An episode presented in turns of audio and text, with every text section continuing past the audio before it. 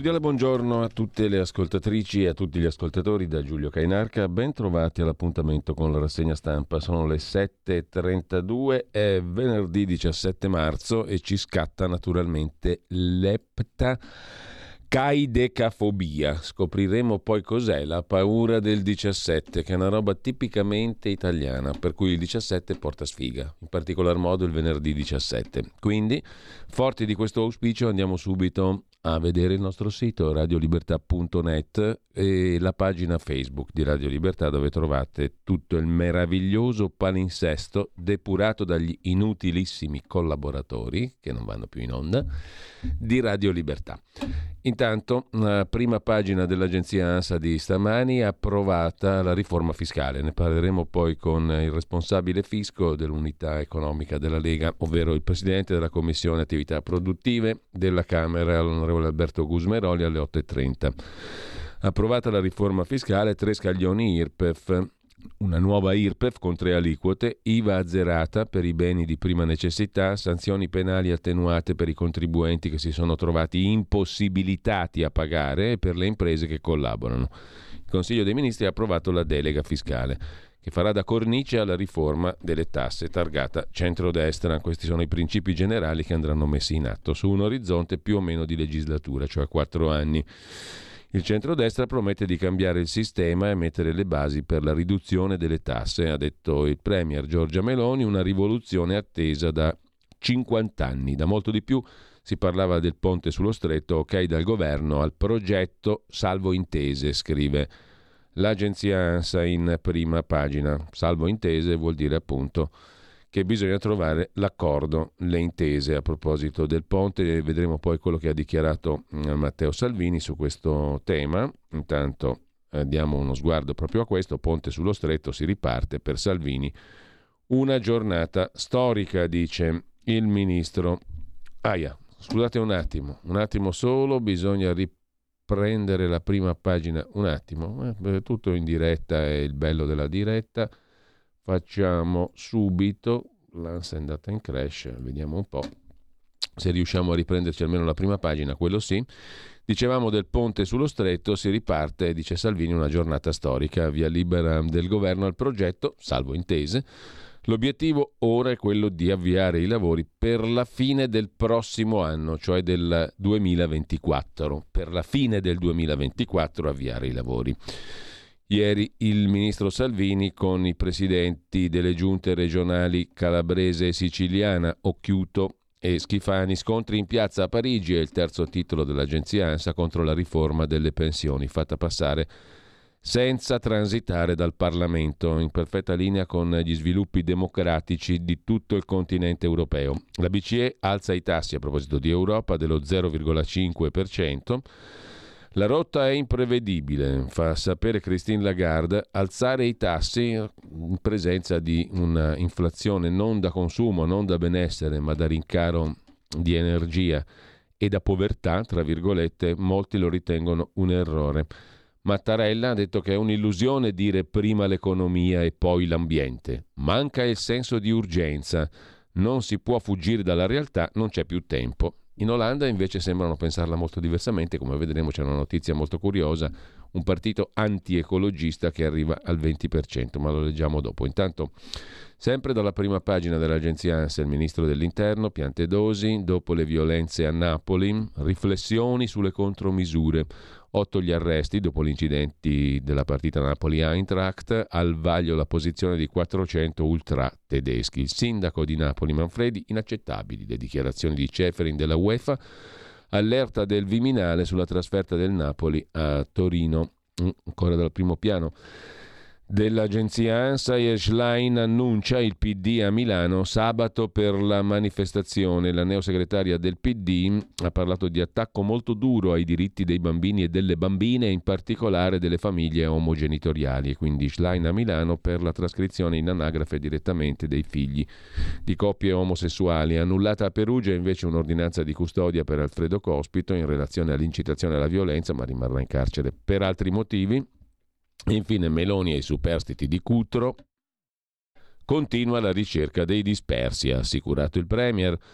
Poi ancora ha assicurato l'impegno diplomatico dell'Italia in sede europea per dare seguito alle richieste di accoglienza e di ricongiungimento in altri paesi europei. Così Giorgia Meloni parlando con i superstiti del Naufragio, oltre 400 morti in Africa australe per il ciclone Freddy, la situazione peggiore in Malawi dove il bilancio si aggrava di ora in ora. E poi un'altra notizia assai commentata dai quotidiani di oggi, Meta, Facebook non rinnova l'accordo con la SIAE, tolti i brani dalle piattaforme per fare le storie e via dicendo. La scelta di Meta è unilaterale, dice la SIAE, presieduta da Mogol, un asteroide saluta la Terra in sicurezza, saluta la Terra anche Bice Biagi, figlia di Enzo, è morta ieri a 75 anni, è stata anche compagna di fatto di Vittorio Feltri, in prima linea per la libertà di stampa e per i diritti delle donne. Parla Landini, seconda giornata dei lavori del congresso CGL a Rimini, salario minimo con la legge sulla rappresentanza, dice il segretario della CGL poi Schlein per spazzare via contratti pirata e limitare quelli a termine. Il salario minimo. Calenda, nessuna alleanza con PD e 5 Stelle. Fratoianni, Meloni fa la destra, costruire alternativa chiara. Giuseppe Conte, patto opposizioni su proposte come salario minimo. Nel frattempo la Russia nega di avere un piano contro la Moldavia, la Polonia invia quattro jet all'Ucraina, è il primo paese della Nato a farlo. Arrestati due fiancheggiatori di Messina Denaro, una foto del boss li scrive l'agenzia ANSA e siamo arrivati alla promessa di Giorgetti sul super bonus, mai più 110%. Il governo chiude sull'F24, aperto a un confronto per un secondo tempo sostenibile, cosa vuol dire non lo so, andiamo quindi a vedere cosa dice Matteo Salvini sul ponte, sullo stretto di Messina.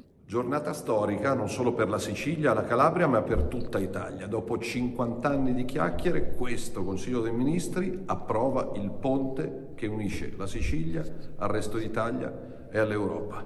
L'opera più green del mondo, con 140.000 tonnellate di CO2 non più emesse nell'aria e acqua più pulita, lavoro vero per decine di migliaia di persone per tanti anni, un'opera assolutamente sicura che verrà certificata dai più grandi ingegneri delle migliori università italiane ed internazionali, soprattutto un modello dell'Italia che ci crede, che cresce, che lavora, stiamo sbloccando cantieri ovunque, avremo l'alta velocità in Sicilia, in Calabria e il ponte a campata unica più bello, più sicuro e più green di tutto il mondo. Così Matteo Salvini, mm, sullo stesso tema Francesco Storace su Libero. Sarà il ponte più verde del mondo. Sì, possono mettere anche gli alberelli lungo il ponte per fare una cosa bella tipo Boeri, tipo le cose alla milanese, no? il, il, grattacielo di Boeri con gli alberelli che vengono giù, consumano un sacco di energia per innaffiarlo e tutto il resto, però non importa. Sarà il ponte più verde del mondo. Il Consiglio dei Ministri dà il via libera alla progettazione e alla realizzazione dell'opera creerà sviluppo e lavoro 2164 metrozzi di lunghezza, 59 metri la larghezza prevista, sarebbe il più largo del mondo nella sua categoria, 322 metri l'altezza prevista. 118.000 i posti di lavoro che la realizzazione del ponte sullo stretto di Messina creerebbe. 3,9 miliardi il costo previsto per la realizzazione dell'opera, 61% la quota del Ministero dell'Economia nella società Ponte di Messina. Il restante 49% in quota Rete Ferroviaria, Ferrovie Italiane, ANAS, Regione Sicilia, Regione Calabria. Il governo conta di approvare il progetto entro il 31 luglio 24 e iniziare i lavori a fine del 2024. Creerà sviluppo e lavoro ha creato un buco della Madonna invece l'uscente governatore del Lazio Zingaretti. Guardate qua che roba, il regalo di Zingaretti, scrive oggi Libero, dando giustamente evidenza a questa cosa, perché uno che lascia un debito da 22 miliardi, 44 mila miliardi delle vecchie lire per la regione Lazio, il governatore Rocca presenta la giunta, situazione drammatica, una cifra mai vista, dice il presidente della giunta laziale. Sanità, rifiuti, viabilità, le priorità per i cinque anni. La situazione finanziaria del Lazio è drammatica, ha detto ieri il presidente della giunta di centrodestra Francesco Rocca. L'entità del debito è di 22 miliardi, una cifra mai registrata prima. Questo ridurrà il margine di manovra dobbiamo intervenire. Incredibile ma vero, verrebbe da dire, mentre Attenzione, si prospetta un maggio interessante. Il presidente americano ha deciso, a maggio scatterà la controffensiva ucraina contro i russi. In questi due mesi farà arrivare a Kiev centinaia di carri armati e veicoli blindati e i militari di Zelensky saranno addestrati a familiarizzare con i sofisticati armamenti americani. Non siamo in guerra però, eh? No. L'opinione pubblica occidentale è stanca, i repubblicani potrebbero vincere il prossimo anno, la guerra va chiusa il prima possibile. Così ha ragionato Joe Biden, riassume Dagospia su un articolo di Giuseppe Sarcina sul Corriere della Sera. Però Biden non ha considerato una cosa, la reazione di Putin. Vabbè, insomma, chi se ne fotte. Intanto il matrimonio tra uomo e donna, sì, ok, ma anche tra i gay ci sono legami molto importanti. Non l'ha detto un passante, ma il cardinale Matteo Maria Zuppi, presidente della conferenza episcopale italiana, ospite di Bruno Vespa, parlando anche delle coppie omosessuali. Guai a creare delle differenze. Sono peggio ancora delle discriminazioni e sul celibato dei preti mi rifaccio al Papa, non siamo ancora pronti a cambiare. Tuttavia, tuttavia, Intanto l'Italia è un paese di handicappati, un paradiso per gli zingari. L'intercettazione di una nomi, nomade borseggiatrice, Adriana Omerovic, pubblicata ieri dal Corriere della Sera, ripresa poi anche questa da, da Gospia, parlava con un amico. L'Italia è un paese di handicappati, un paradiso per gli zingari. Ciò dimostra come i nomadi criminali che affollano le città italiane si sentano impuniti. Te credo. Lo sono, le borseggiatrici sono spesso incinte non possono essere arrestate, puntano turisti indifesi, il tutto sulla base di un sistema ben organizzato che a Milano è finito nel mirino di striscia la notizia e delle pagine Facebook locali. È proprio un paese di handicappati l'Italia, ma è un paradiso per gli zingari. E giù una bella risata. Il paese di divertimento per gli zingari. Una conversazione quasi surreale, scriveva Cesare Giuzzi ieri sul Corriere della Sera. Estate del 2018. Adriana Omerovic parla con un amico. Le cimici piazzate dalla polizia captano il programma criminale. L'indagine riguarda un gruppo, tutti parenti, che gestisce borseggi in metropolitana Milano. Sistema organizzato, ruoli e compiti definiti, le donne rubano, gli uomini organizzano le batterie di ladre nelle zone più affollate, gestiscono e spartiscono i guadagni. Oggi sul Corriere della Sera Luca Caglio intervista una delle borseggiatrici di Milano, Ana, nome di fantasia, 29 anni, 9 figli, originaria della Bosnia, è una delle borseggiatrici che tutti i giorni sono attive nelle tratte più affollate della metropolitana milanese. In tasco fino a 1000 euro al giorno. Mica male. Io so soltanto rubare, ma ho anche sensi di colpa, racconta la borseggiatrice nomade Zingara. Il carcere non rischio nulla. In metropolitana seguo il mio bersaglio, spesso donne, mi porto il giubbotto al braccio, poi frugo. Nella borsa 1000 euro al giorno, sul Corriere di oggi. Sempre sul Corriere di oggi, tutt'altra storia, le violenze di Capodanno, Capodanno 21-22, ve le ricorderete, nuda e abusata dal branco, imputati un gruppo di nordafricani. In aula i racconti dei testimoni a Milano delle aggressioni. In Duomo durante i festeggiamenti inizio 22. Le hanno tolto i vestiti, abusavano di lei. Sul giornale, oggi lo trovate in cronaca milanese, pagina 6. Graffi sul seno, non riusciva a reggersi in piedi per la paura. Erano una trentina, l'hanno presa per le gambe, toccata ovunque, lei urlava aiuto. Spogliata, trascinata, graffiata sul seno, palpeggiata nelle parti intime, violentata l'incubo di una delle vittime delle violenze sessuali, Piazza Duomo, Capodanno 22, ieri nell'aula del Tribunale di Milano. Si celebra il processo a uno degli arrestati. A descrivere la scena una ragazza che per prima ha cercato di aiutare la coetanea presa di mira dal branco violento sul giornale di oggi. A Napoli, invece, a proposito di tribunali e violenza, parla con Giuseppe Salvaggiulo della stampa di Torino, pagina 20, il procuratore aggiunto Sergio Amato. La violenza a Napoli oltre ogni limite, serve più carcere preventivo. Stanno in cella pochi giorni, i processi durano anni, non c'è bisogno di leggi speciali, ma soltanto di una visione complessiva del fenomeno. Il mondo degli ultra, pianeta a sé, organizza perfino trasferte per vendicare tifoserie amiche. I soggetti coinvolti non lo fanno per profitto, già lo ottengono con altre attività criminali. La mancata risposta giudiziaria fa crollare tutto lo sforzo che viene fatto sotto il profilo della prevenzione e a parlare a un magistrato, il procuratore aggiunto di Napoli con delega alla sicurezza urbana Sergio Amato che incolpa i suoi colleghi magistrati. In Francia, un pezzo interessante, Marco Di Mauro su avanti.it, la riforma delle pensioni approvata senza voto col trucchetto costituzionale. Cantano migliaia di lavoratori in piazza verso Place de la Concorde e Manu Manu, 49.3 o no, la tua riforma non la vogliamo. Manu Manu è Emmanuel Macron, 49.3 è l'articolo 49,3 della Costituzione francese che prevede di approvare una legge senza passare per il voto del Parlamento. E questo è accaduto con la legge sulle pensioni in Francia. È stato utilizzato questo escamotage cento volte dai governi che si sono avvicendati dal 1958 a oggi, 11 volte nell'ultimo governo, quello di Elisabeth Born. È stato limitato questo escamotage dalla revisione costituzionale del 2008 a un solo testo di legge per sessione parlamentare. In ogni caso il governo ha utilizzato questo escamotage. La piazza promette battaglia. È sempre su avanti.it, dalla Francia alla Germania. Adesso il ministro della Salute parla di sindrome post vaccinazione e effetti avversi gravi. Anche in questo caso, come in quello della Florida negli Stati Uniti, scrive Marco Di Mauro su avanti.it, ci sarebbe piaciuto che le istituzioni avessero ragionato sulla pericolosità di un certo tipo di farmaci, in questo caso il vaccino anti-Covid, prima di obbligarne la somministrazione a tutta la popolazione.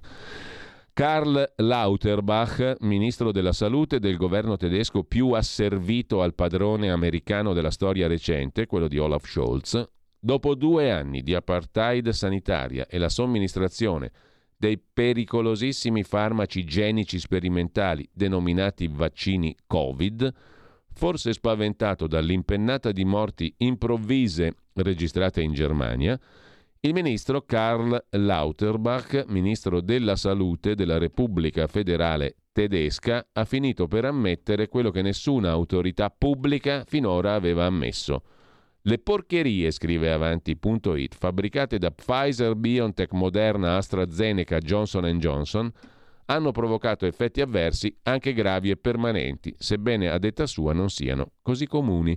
In un'intervista rilasciata domenica alla testata ZDF Heute, il ministro Lauterbach ha dichiarato che una persona su 10.000 dei 67 milioni e 600 mila tedeschi vaccinati è stato affetto da danni da vaccinazione gravi, sindrome post-vaccinazione e la fianca al long Covid tra le patologie legate alla, pian- alla pandemia. Uno su 10.000, dice il ministro. A proposito invece di Covid, sul Corriere di oggi, pagina 19, il commento a ciò che ha rivelato in interrogatorio di fronte ai pubblici ministeri di Bergamo l'allora vice ministro della salute nel governo Conte 2, Pierpaolo Sileri dei 5 Stelle. Lettere anonime, spie in ufficio, scontro al Ministero della Salute. Volevano escludermi, me lo disse uno del comitato tecnico scientifico. Miozzo.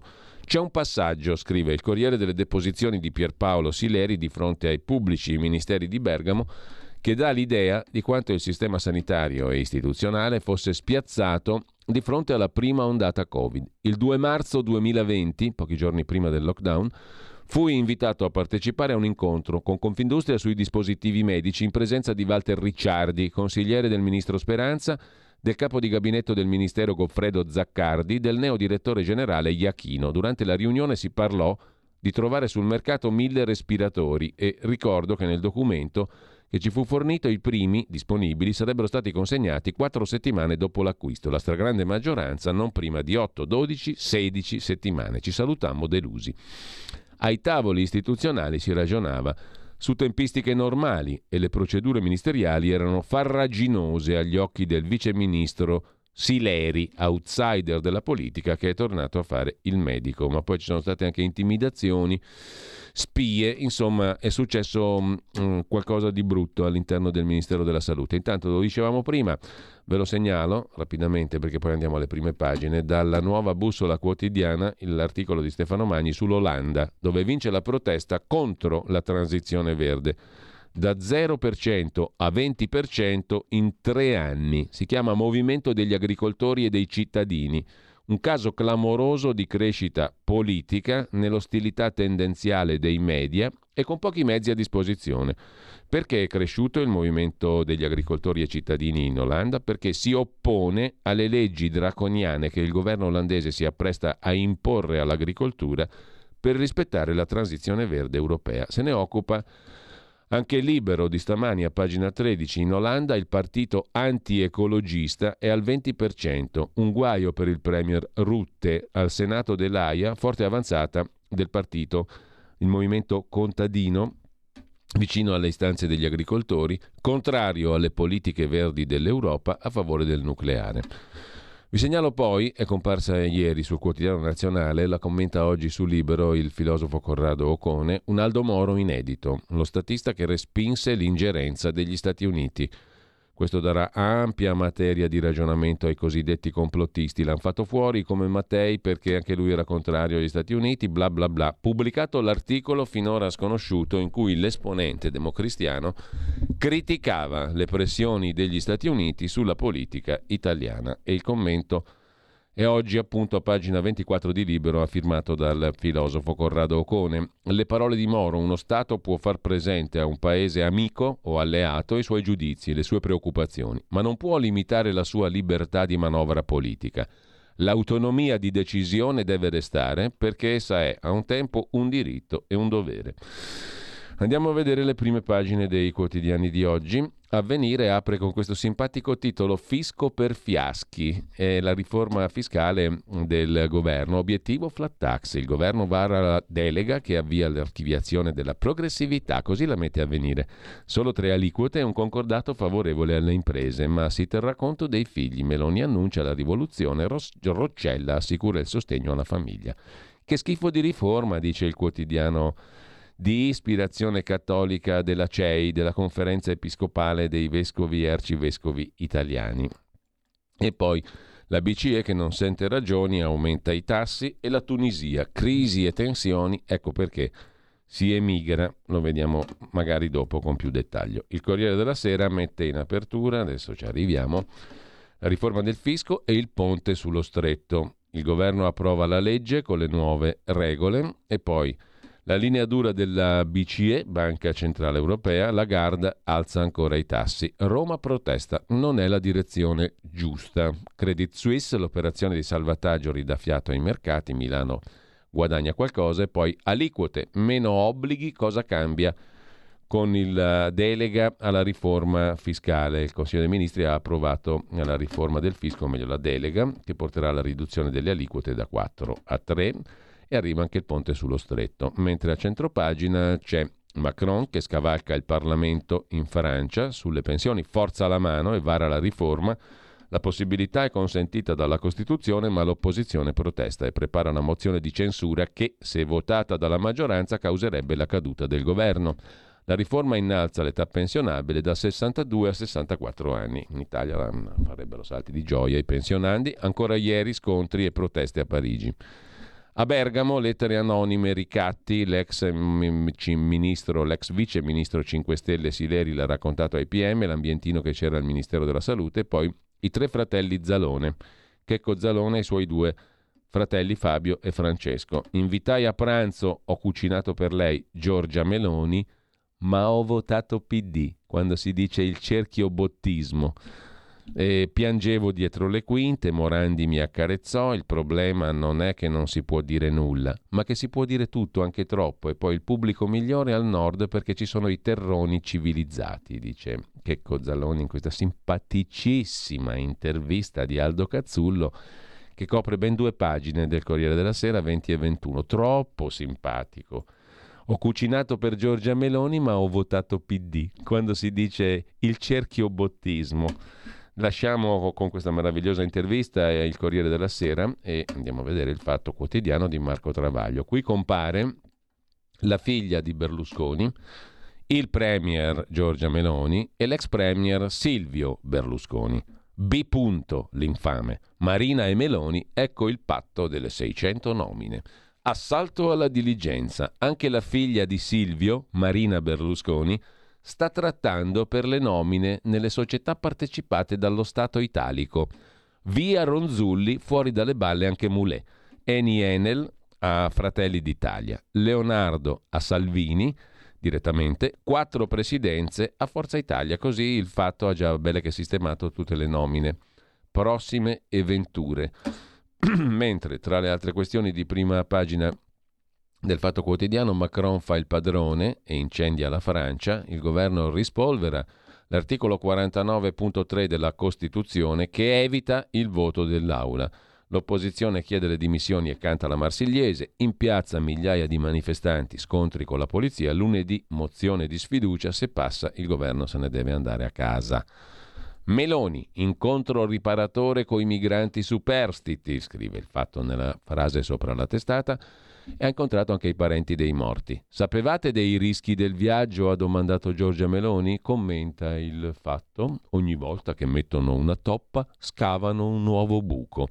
Per fortuna che c'è il miracolo di Santa Elli, il titolo dell'editoriale di Marco Travaglio. Noi qui a domandarci se non sia un filino esagerato questo culto della personalità per Santa Ellie Schlein. È lei che ti fa il primo miracolo.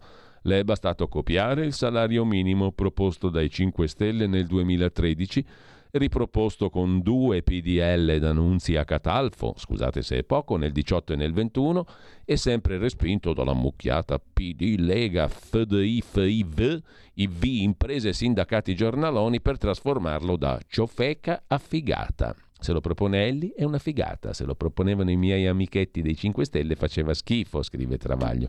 Le migliori firme del bigoncio si illuminano di immenso. Che ideona il salario minimo che lo volevano i 5 Stelle faceva cagare. Adesso lo vuole Ellie Schlein, è ottimo, meraviglioso e fantastico.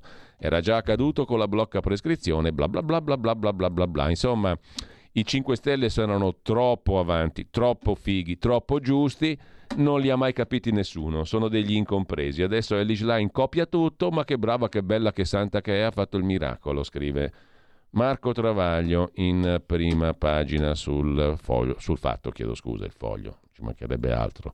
Bestemmia, altro che il fatto. Mentre bye bye Carletto Calenda, Renzi va a Miami per Bin Salman, il numero uno dell'Arabia Saudita che tanti bei soldoni ha già dato a Matteuccio Renzi. C'è un cosiddetto terzo polo per ogni riviera, scrive il fatto a pagina 3. Bisogna prendersi fischi al congresso CGL di Rimini? Ci va Carlo Calenda. C'è da esportare il rinascimento saudita a Miami? Ci va Matteo Renzi, molto più interessato ai convegni del cerchio magico del principe saudita Bin Salman rispetto ai paludati dibattiti sindacali della CGL. A fine mese 30 e 31 marzo Renzi sarà in Florida per partecipare a una kermesse che praticamente mh, magnificherà l'Arabia Saudita, non è una novità. Intanto lasciamo il fatto quotidiano con il nuovo viaggetto pagato di Renzi dagli arabi sauditi e andiamo a vedere il giornale Ponte e meno tasse. E ora si fa sul serio, scrive il quotidiano diretto da Augusto Minzolini. La BCE tira dritto e alza i tassi. Il golpetto di Macron che fa passare la riforma delle pensioni e poi le mucche inquinanti come le industrie. Francesco Giubilei si occupa della direttiva ribattezzata Ammazza Stalle, è l'ennesimo terreno di scontro fra Italia e Unione Europea. La proposta della Commissione von der Leyen di equiparare le emissioni degli allevamenti, i peti delle mucche, insomma, alle industrie, ha visto la contrarietà del governo italiano che con i ministri Pichetto e Lollobrigida ha giurato guerra al provvedimento contro le mucche che inquinano come le industrie. Soddisfatto il comparto agricolo, preoccupato dell'ennesima norma ideologica.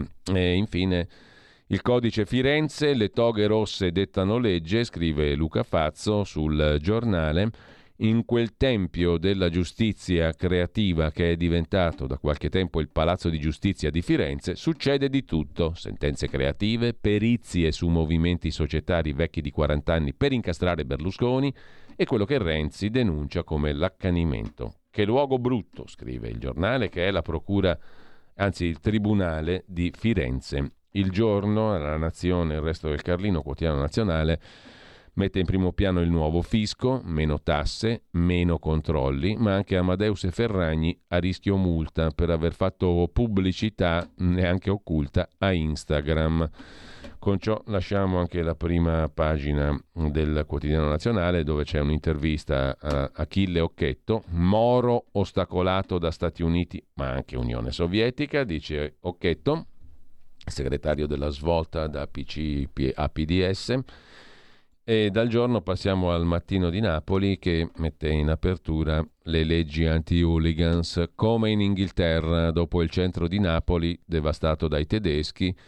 Si chiede più rigore dopo la devastazione degli ultra, lo chiede anche il presidente del Napoli, De Laurentiis. Una legge anti-hooligans come in Inghilterra.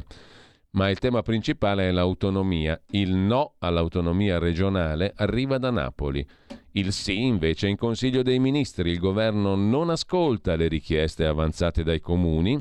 Oggi a Napoli manifestazione di sindaci e PD contro la riforma delle autonomie regionali che favorisce le regioni già ricche.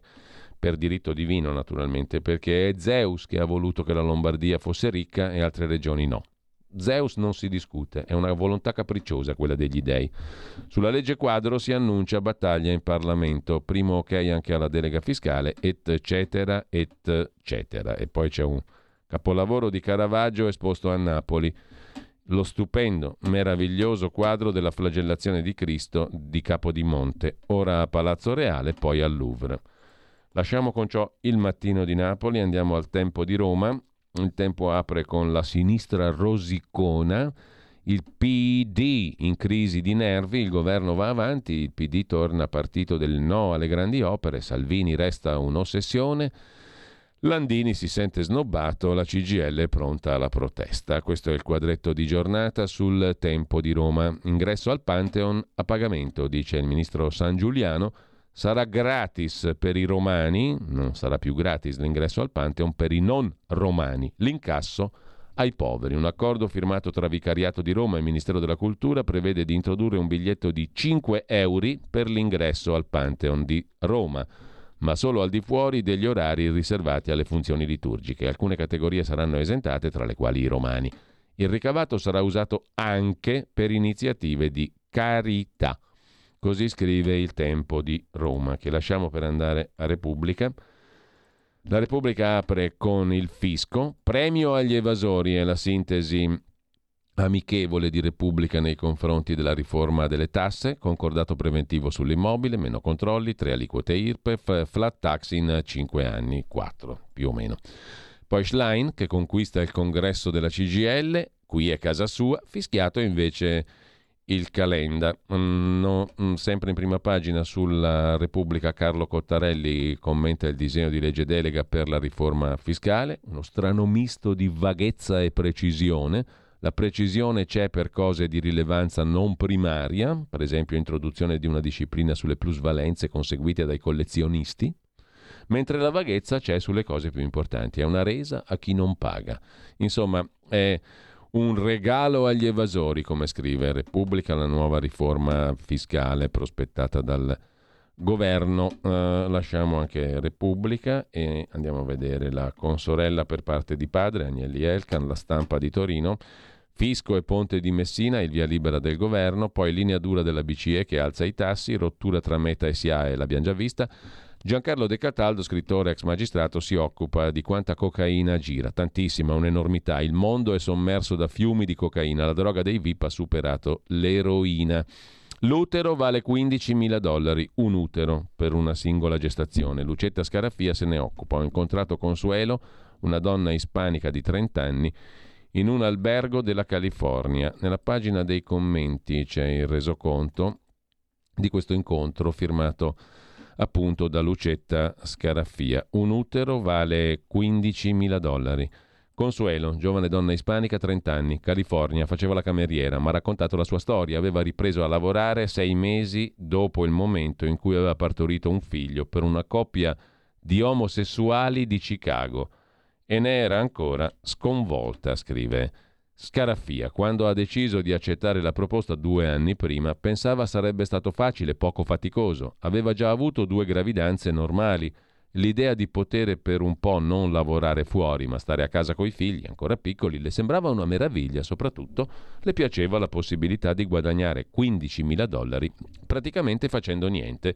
Sarebbero serviti molto alla sua famiglia, avrebbero risolto molti problemi. Quindi era andata a parlare per proporsi a un'agenzia che le avevano indicato uffici modernissimi, impiegati cortesi. Il contratto che le avevano fatto firmare parlava chiaro. Per nove mesi avrebbero avuto la possibilità di arrivare inaspettati a casa sua per controllare se le regole di ingaggio erano rispettate. Quali regole? Alimentazione, riposo, controlli medici, tutto pagato dall'agenzia, incontri con uno psicologo. Per questi in realtà non c'era spazio. Consuelo, ad esempio, non sarebbe stata libera di abortire qualora avesse cambiato idea e al contrario sarebbe stata costretta ad abortire se la coppia committente lo avesse deciso ma in un primo momento questa clausola, così forte, limitativa della sua libertà, non le era sembrata così grave, così come non aveva capito cosa significassero i controlli medici. Pensava si trattasse di un monitoraggio della salute sua e di quella del bambino. Si trattava invece di un controllo minuzioso del suo corpo. A cominciare da tre mesi prima dell'inseminazione aveva dovuto assumere massicce dosi di ormoni per garantire l'insediamento e la crescita di un embrione estraneo al suo utero, il che aveva voluto dire per un anno nausee, pesantezza, gonfiore, spossatezza. Naturalmente nessuno l'aveva informata, nessuno le aveva detto che questa dose massiccia di ormoni avrebbe aumentato di otto volte la sua probabilità di ammalarsi di cancro e che la stessa cosa sarebbe valsa per il feto bambino che portava dentro di sé. Ma questa, come avrebbe capito dopo, era un'informazione che l'agenzia preferiva sempre omettere. Era stato difficile poi far capire ai bambini, i suoi figli, che quel fratellino che stava crescendo nella pancia, dove erano stati a suo tempo anche loro, non sarebbe rimasto a far parte della famiglia. Ben più difficile, straziante, ascoltare i primi movimenti del feto, sentire quel legame che si crea fra una donna e il figlio che porta dentro, consapevole che lui sarebbe andato a lungo in cerca del suono della sua voce, del suo odore e lei non ci sarebbe stata sapere già da ora che avrebbe dovuto separarsene sempre per quei 15.000 dollari.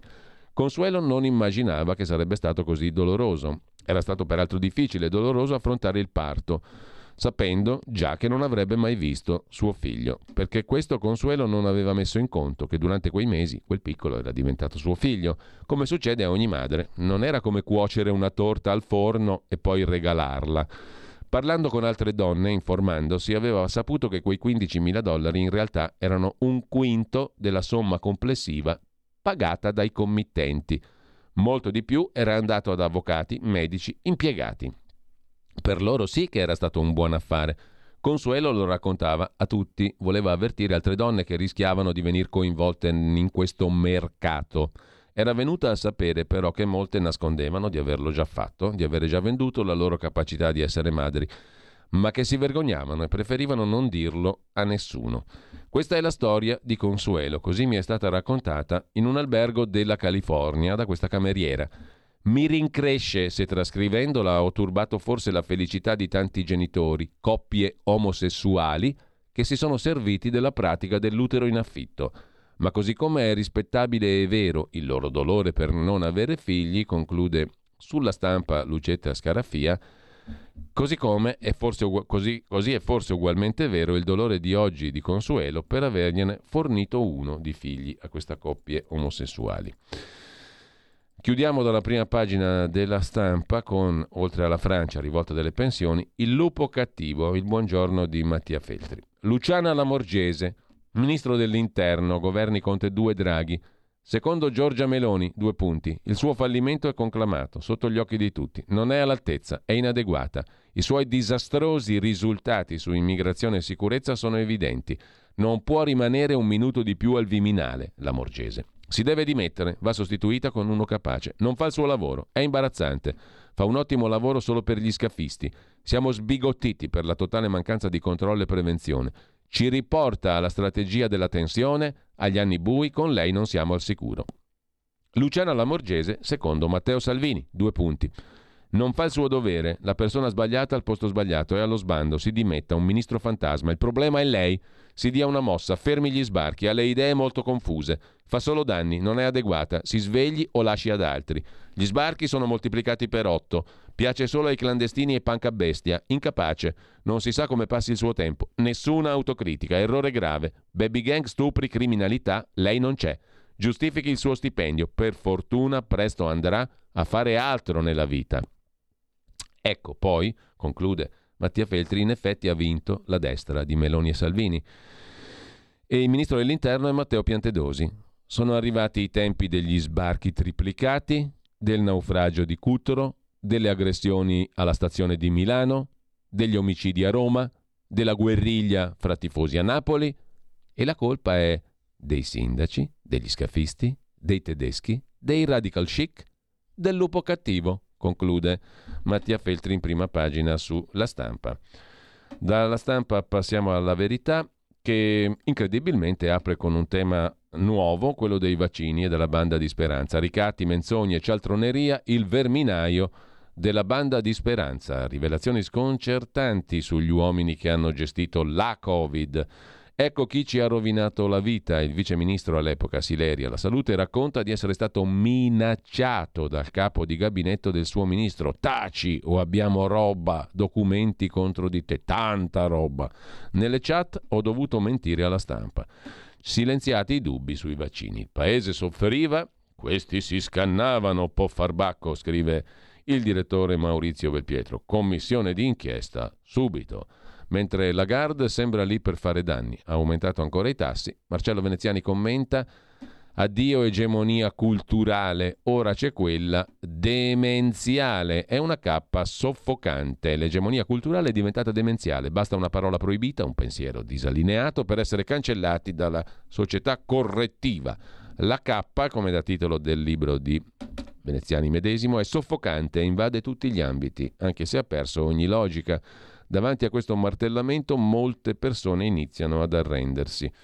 A centropagina Ira Pirpe fa liquote via alla svolta del fisco e poi c'è un giudice a Napoli e fa a pezzi consulta e Green Pass. Il giudice Cruciani a febbraio la consulta si era pronunciata su una questione da lui sollevata in udienza preliminare al Tribunale di Napoli.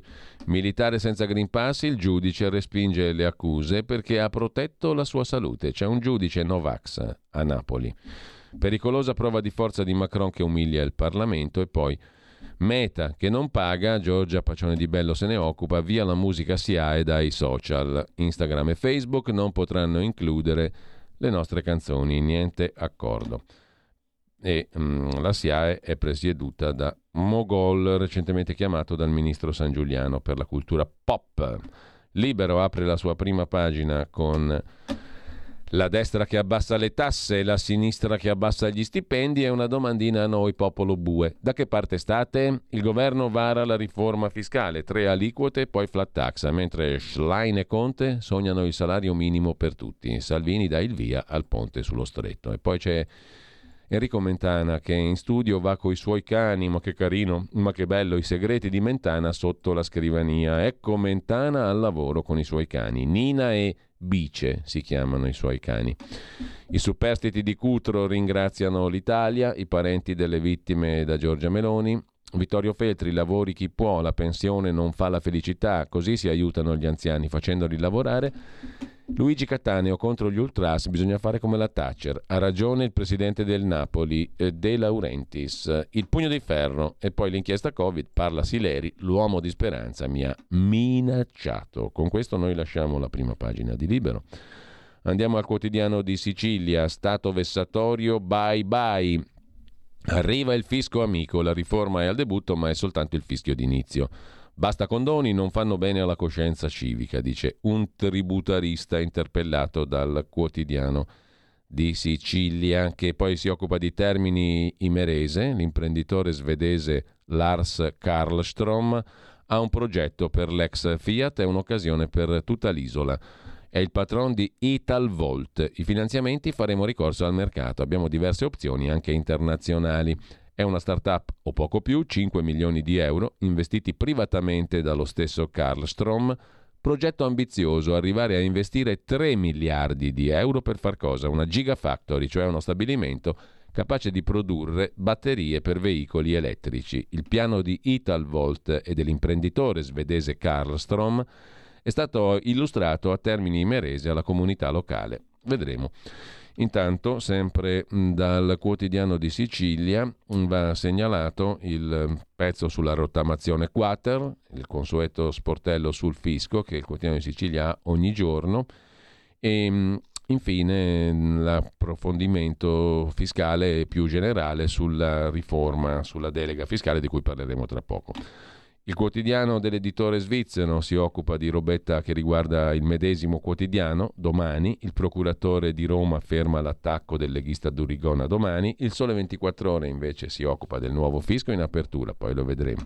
Di Melfi con il riassetto di Stellantis Fiat rischio per il 40% degli occupati dell'indotto, roba grossa mentre il riformista mh, mm, eh, parla di una clamorosa svolta per il RAI dalla CGL. Chi aprì la porta agli invasori? Forse uno 007. Roba simile all'assalto a Capitol Hill. Un, uno dei servizi segreti aprì la porta per il raid dei destrorsi alla CGL. Ve lo ricordate il 9 ottobre del 21 quando fu invasa la sede centrale della CGL a Roma. Il foglio. Il foglio si occupa del governo, adesso è finita la pacchia, i tassi si innalzano, le crisi bancarie, mentre c'è la riforma fiscale, un fisco buono a metà secondo, secondo il foglio, bene su IVA e imposte indirette, sull'IRPEF c'è confusione, sull'IRAP non ci siamo, insomma si vedrà. Eh, sulla Repubblica, Tinto Bras dice ho scoperto l'autoerotismo sulla spiaggia e ai giovani dico provate, sperimentate. Tinto Braccio avrà 135 anni ormai. Corriere della Sera. Landini con Schlein, Conte, Calenda e Fratoianni oggi discuteranno insieme a Rimini sul futuro del paese e del sindacato, o meglio, proveranno. A Rimini si trova la più grande spiaggia d'Italia. È il consiglio, o anzi è l'osservazione che fa Andrea Marcenaro nella sua Andreas Version. Tinto Brass ha scoperto l'autoerotismo sulla spiaggia. A Rimini c'è la più grande spiaggia d'Italia dove si trovano Landini, Schlein, Conte, Calenda e Fratoianni. Questa è simpatica, dai, diciamo la verità. Era lo stretto di Giorgia Meloni, evita di irritare la CGL sul fisco e duella con Salvini sul ponte. Dal Consiglio dei Ministri un ok al ponte salvo intese, scrive il eh, fa il foglio, chiedo scusa. Il dubbio, il quotidiano degli avvocati penalisti su Meloni che non scherza, bisogna fermare la maternità surrogata dietro lo stop del prefetto a Milano e il voto sulle regole europee. C'è una precisa scelta di Giorgia Meloni e poi i Trojan da usare soltanto contro la mafia e l'altolà dell'avvocato Pinelli che è anche vicepresidente del Consiglio Superiore della Magistratura. I Trojan, cioè gli strumenti intercettativi assai invasivi, vanno usati solo contro la mafia, dice garantisticamente il vicepresidente del Consiglio Superiore della Magistratura, mentre Italia Oggi apre con il fisco, soft con chi collabora, sanzioni light per le imprese che collaborano con il fisco. L'adozione volontaria di un TCF, che sta per Tax Control Framework, cioè modello organizzativo di controllo fiscale, e la tempestiva comunicazione del potenziale rischio fiscale possono portare a ridurre o addirittura escludere le sanzioni. È quanto prevede il disegno di legge delega per la riforma fiscale messo a punto dal vice ministro Leo e approvato ieri dal Consiglio dei Ministri. Per le imprese che collaborano col fisco, sanzioni più leggere o anche niente sanzioni. Mentre alla Camera esplodeva il primo duello polemico fra la neosegretaria del PD Schlein e la Presidente del Consiglio dei Ministri Meloni, scrive nel corsivo di prima pagina il direttore Magnaschi, i parlamentari, i giornalisti, le telecamere inquadravano solo le due competitrici al loro primo scontro. Era giusto del resto, le duellanti erano loro e l'aula della Camera era il ring, ma un altro politico avrebbe dovuto essere tenuto d'occhio. Se fosse ancora in vita il giornalista Pansa lo avrebbe sicuramente osservato. Si tratta di Giuseppe Conte, capo 5 Stelle, o come alcuni dicono del PDC, il partito di Conte. Costui di solito si aggirava tra i banchi come il padrone di casa, questa volta invece era defilato, silente, abbacchiato. Ha capito, al contrario di Bettini e Zingaretti, che con l'ashline a capo del PD il suo spazio politico si è ridotto. La polarizzazione politica lo mette ai margini, forse lo stritola così sul quotidiano Italia Oggi. Finite le prime pagine vi segnalo un articolo sintetico sul piano Italia del governo, quattro riforme, la scommessa del governo di Antonio Fanna su ilsussidiario.net. Fisco, ponte sullo stretto, autonomia regionale e MEF, Ministero dell'Economia, ristrutturazione del Ministero. Sono i provvedimenti contenuti nel Consiglio dei Ministri di ieri. Sul quotidiano romano Il Tempo c'è l'intervista a Alberto Gusmeroli che sentiremo in diretta tra poco, deputato leghista, presidente della Commissione delle attivi- attività produttive della Camera, responsabile unità fisco del Dipartimento Economia della Lega. Semplifichiamo il sistema per far pagare di meno. Tra i punti più importanti anche una no tax area uguale per dipendenti e pensionati. Non è giusto equiparare chi evade a chi non ha soldi per saldare. Per la prima volta da 50 anni, dice Gusmeroli al Tempo di Roma, ci si muove in un'ottica di sistema semplice e a bassa tassazione. Si vuole andare verso un fisco non più nemico del cittadino e che non soffochi la crescita. Siamo uno dei paesi al mondo più complicati fiscalmente, burocratici, esosi, questo ci rende respingenti anche per gli investitori. Quali sono i temi della Lega entrati nella riforma? Da sempre sosteniamo che per far correre il paese serve liberarlo dalla farroginosità e dalla pressione fiscale eccessiva, dice Gusmeroli, ma ce lo dirà in diretta. Intanto sulla questione della riforma fiscale c'era un bel articolo ieri, una bella conversazione con il professor Nicola Rossi su Italia Oggi, a pagina 4, il numero di ieri, una riforma del fisco condivisibile, dice il professor Rossi, che è stato a suo tempo anche parlamentare del PD, con una sua coerenza, il che rappresenta una inversione di rotta rispetto agli interventi episodici e raffazzonati degli ultimi decenni. A dirlo è Nicola Rossi, appunto analista anche dell'Istituto Bruno Leoni, docente di economia all'Università Tor Vergata, ex parlamentare del PD. La delega fiscale del Consiglio dei Ministri, insomma del governo Meloni, si caratterizza, spiega Rossi, per una tendenziale riduzione del carico fiscale, riduzione delle aliquote, prospettiva di aliquota unica, volontà di superare l'IRAP, ridisegno in termini civili del rapporto fisco-contribuente le proteste dei sindacati al limite del surreale, dice il professor Rossi. Le opposizioni criticano che si minerebbe il criterio della progressività fiscale previsto in Costituzione. La realtà, risponde Rossi, è che il sistema fiscale attuale è già di per sé molto poco progressivo. La proposta prende atto di questo dato di fatto e correttamente parte dall'assunto che il compito di redistribuire risorse verso le fasce meno abbienti della popolazione debba essere attribuito al lato della spesa pubblica. La proposta del governo, sotto molti punti di vista, è condivisibile e in grado di mettere riparo ad alcuni dei problemi più seri del nostro sistema fiscale. È un'ipotesi di intervento complessiva, con una coerenza, un'inversione di rotta rispetto agli interventi raffazzonati. Si propone obiettivi ambiziosi nel pieno rispetto degli equilibri di finanza pubblica, anche questo è un punto di grande importanza. Innanzitutto trovo condivisibile, spiega Rossi, l'obiettivo della riduzione del carico fiscale, la scelta di una riduzione delle aliquote, la prospettiva di aliquota unica, la volontà di superare l'IRAP, l'imposta sulle attività produttive, il proposito di andare verso un avvicinamento dei concetti fiscali e civilistici, il ridisegno in termini più civili del rapporto fisco-contribuente. Non mancano punti che avranno bisogno di riflessione, ma nel complesso mi sembra una proposta apprezzabile, dice il professor Rossi in questa lunga e interessante chiacchierata su Italia oggi, mm, eh, con tutto il rispetto, la reazione del sindacato è surreale. Essere invitati a parlare di fisco e manifestare contrarietà perché non si è parlato di lavoro o sanità è surreale. Condivisibili tante cose, appunto, a cosa serve un sistema fiscale appena appena progressivo come quello attuale se le diseguaglianze si formano per via di una sanità diversa sul territorio o di un sistema di istruzione lontano dai livelli europei?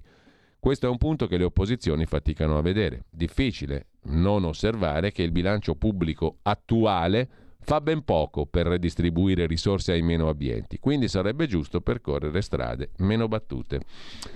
Lo stesso Nicola Rossi è intervistato oggi su Il Giornale. La riforma del fisco risolve storture. Bene la riduzione delle aliquote e il superamento dell'IRAP. Minacciare mobilitazione è umoristico. Flat tax infondata la critica per cui non sarebbe progressiva. Basta prevedere anche una no tax area. E questo lo ha sempre sostenuto il professor Rossi. L'altro tema, l'autonomia regionale, se ne occupa Antonio Iacovello, eh, Iacoviello, chiedo scusa, Antonino Iacoviello su eh, ilsussidiario.net Buona spesa, attuazione del PNRR, così si riduce il gap nord-sud. E l'autonomia regionale, se ben utilizzata, potrebbe giocare un ruolo strategico per l'attuazione del PNRR e per la riduzione del divario tra nord e sud. Sul tema immigrazione, facciamo giusto in tempo adesso a segnalarli rapidamente, ma ci sono una serie di articoli, tra i quali quello di Luigi Chiarello a pagina 2 di Italia Oggi, contro gli scafisti fa di più la Coldiretti che l'intera Europa, impegnandosi, come ha fatto, sulle forniture alimentari ai paesi dai quali scappano i migranti economici, in particolare Tunisia ed Egitto, che se la passano male anche perché arriva meno grano dalla Russia e hanno fame. Eh, mentre sul quotidiano Avvenire c'è il pezzo da Tunisi, appunto di Paolo Lambruschi, pogrom, aggressioni, rischio di default, l'addio a Tunisi dei giovani di colore. Sono soprattutto i pescatori ad accordarsi con chi fa la tratta verso la Sicilia, spesso barche improvvisate e tanti i morti di cui non si sa nulla. Neanche i prestiti generosi degli stati arabi possono garantire oggi la tenuta della Tunisia Intanto l'Italia ha superato la Francia come partner commerciale della Tunisia. Basta con le orde illegali di migranti dall'Africa subsahariana, ha tuonato il presidente xenofobo tunisino Sayed. Sono 12.000 le persone partite dalle coste del paese nordafricano. Il rischio, scrive sul giornale Fausto Biloslavo, è quello di una bomba sbarchi appunto dalla Tunisia. L'Italia cerca le sponde di Biden e dell'Unione Europea per evitare flussi giganteschi di rifugiati. Il vice premier Tajani chiede di inserire il dossier nel Consiglio di lunedì in Europa. Su Atlantico Quotidiano si occupa del tema Fabrizio Baldi. Ecco cosa spinge davvero a rischiare la vita su un barchino per arrivare in Italia non la miseria, né le guerre, né l'impossibilità di utilizzare canali legali. Smentiamo i soliti luoghi comuni sui migranti di un articolo del Corriere della Sera, fa il punto Fabrizio Baldi, mentre cambiando argomento il business dell'auto elettrica lo commenta in maniera molto interessante su Italia Oggi Domenico Cacopardo. L'Italia sta perdendo questo business anche per responsabilità di John Elkan e prima di Sergio Marchionne. In Germania sono pronti gli impianti per riciclare le batterie. L'Italia è in ritardo nella realizzazione di impianti di trattamento delle batterie che occuperebbero una parte della manodopera in esubero per i nuovi processi produttivi e anche nell'elaborazione tecnologica. Il metallo oggi in prevalenza recuperato è il litio.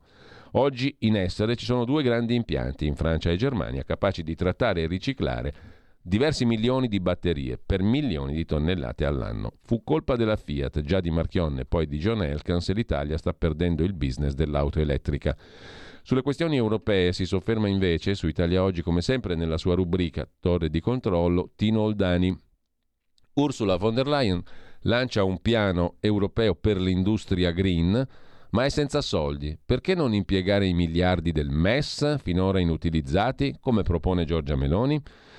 Di Salasso Verde parla Carlo Cambi sulla verità di stamani e ci riporta a quella questione affrontata da Francesco Giubilei sul giornale, cioè la questione delle stalle. Non bastano gli sforzi italiani a fermare la follia europea contro allevamenti e stalle. Nonostante il fermo no di Pichetto Fratin, passa il nuovo regolamento sulle emissioni in atmosfera. Paura anche per gli imballaggi riusabili. La battaglia però non è finita, scrive Carlo Cambi. L'Italia sul nuovo pacchetto green a Bruxelles ha incassato un 2 a 0 secco, ora palla al centro si va al trilogo, cioè la discussione congiunta Parlamento, Commissione, Consiglio europeo, con la speranza di tessere alleanze che ci consentano almeno il pareggio. Non ha fatto breccia la posizione italiana, contraria sia sulle emissioni industriali, con l'equiparazione degli allevamenti zootecnici alle industrie inquinanti, e con un limite abbassato a 100 capi, dopodiché scatta la tassa, cioè il pagamento dei famosi ETS, i permessi a inquinare anche per le stalle. Follia europea contro allevamenti e stalle, scrive il nostro amico Carlo Cambi. Detto questo, il resto degli articoli lo vediamo tra poco. Pausa e poi il nostro qui Parlamento dedicato, come dicevamo prima, alla questione della riforma fiscale, innanzitutto con Alberto Gusmeroli. Stai ascoltando Radio Libertà. La tua voce libera, senza filtri né censura. La tua radio.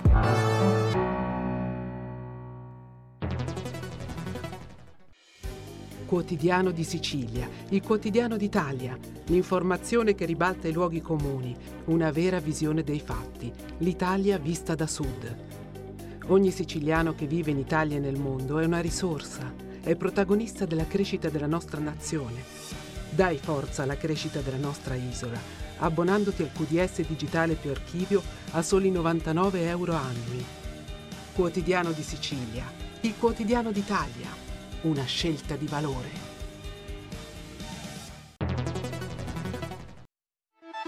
Stai ascoltando Radio Libertà, la tua voce libera, senza filtri né censure, la tua radio.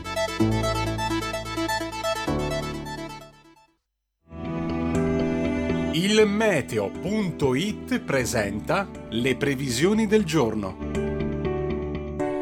L'alta pressione si rafforza sempre di più sul nostro paese e regalerà un'altra giornata quasi esclusivamente all'insegna del sole. I mattinate i cieli si presenteranno pressoché sereni ovunque, salvo per qualche nuvola sparsa che potrà formarsi sui rilievi alpini occidentali. Nel pomeriggio non sono attese variazioni particolarmente degne di nota, temperature stazionarie. Per ora è tutto da ilmeteo.it dove il fa la differenza anche nella nostra app. Una buona giornata da Lorenzo Tedici. Avete ascoltato le previsioni del giorno.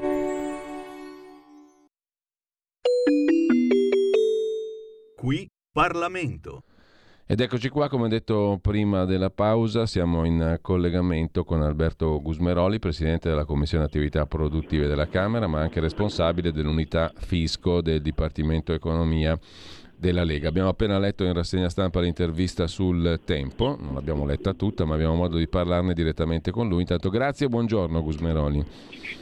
Grazie, un buongiorno e un saluto a tutti i radioascoltatori di Radio Libertà. Allora, se lei è d'accordo io non perderei tempo sulle opposizioni che blaterano di riforma per gli evasori, andrei al dunque invece dei contenuti, perché finalmente si mette mano a un capitolo molto importante quello della revisione del fisco. A proposito di interviste, ne abbiamo letta una ieri e una oggi molto interessante di una persona seria, il professor Nicola Rossi, che ravvisa moltissimi elementi positivi in questa riforma. E ha ricordato prima che Rossi non solo è uno studioso, un economista, ma anche un ex parlamentare del PD, che però a differenza di tanti appunto è una persona seria e riconosce quello che c'è di buono in questa riforma. Tutta da fare, mi sembra su un'ottica di legislatura Lei ne riassume i contenuti anche nell'intervista al tempo di Roma che stavamo leggendo prima. Vogliamo mettere in chiaro, a beneficio di chi ci ascolta, cioè di tutti noi in realtà, perché questa è una materia che riguarda veramente tutti, no? tutti i contribuenti, quindi tutti i cittadini, ed è una materia sulla quale nascono, si formano, muoiono gli stati e i consensi politici, perché il fisco non è questione per tecnici, è una questione essenzialmente politica, anzi quanto mai politica. Nella civilissima Svizzera ci si vota anche sopra con i referendum. Da noi non è possibile, però ci arriveremo magari un giorno. Adesso mi sto allargando, le lascio subito la parola per farci capire cosa succederà da qui ai prossimi tempi e in quali tempi e dove arriveremo perché l'obiettivo finale è una cosa bella, molto bella, molto seducente, una tassa unica per tutti, la flat tax famosa, è più bassa. Pagheremo di meno, pagheremo meglio. O sbaglio? Sì, diciamo che ha sintetizzato molto bene. Cioè, eh, allora, intanto bisogna eh, immaginare che eh, purtroppo eh, questo è un paese che soffre di eh, poca onestà intellettuale, quindi eh, è chiaro che se fa una cosa il centrodestra eh, con una linea ben chiara, una visione ben chiara, eh, non si analizza neanche il testo, perché credo che le opposizioni e chi eh, sta eh, intervenendo oggi non abbia neanche il testo, no? lo abbiamo noi perché abbiamo partecipato mm. alla scrittura, lo abbiamo da, devo dire, eh, il governo è stato eh, molto eh, corretto, eh, ci, ci, ha coinvolti, sono due o tre settimane che ehm, il testo tra noi circola, viene, viene affinato e quant'altro. Allora, eh, la visione è molto sì. chiara, sono tre le linee guida. Semplificazione fiscale perché siamo il paese più complicato al mondo, abbiamo adempimenti praticamente quasi ogni giorno dell'anno adempimenti fiscali, eh, complicazioni, strozzature, eh, burocrazia fiscale e eh, di fatto una tassa occulta che pagano tutti gli italiani, i cittadini, le attività economiche, chi lavora nel mondo della contabilità e del fisco. Quindi eh, semplicità per il fisco del domani. Secondo eh, intervento, riequilibrio nel rapporto cittadino-fisco. Eh, perché?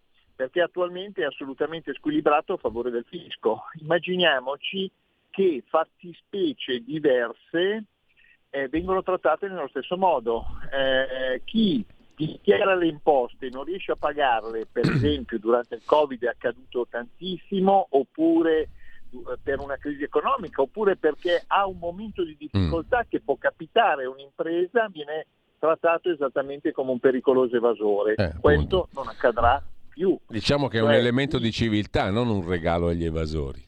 No, eh, dovrebbe essere, quindi dovremmo applaudere tutti, perché a tutti noi nella vita può capitare un momento di difficoltà e il fisco deve controllare gli evasori, deve eh, sanzionare fortemente gli evasori, ma eh, deve eh, cercare di aiutare chi eh, passa un momento di difficoltà oppure addirittura, eh, pensate che in questo momento ci sono sanzioni per chi eh, sbaglia qualcosa nel campo fiscale ma non evade nulla.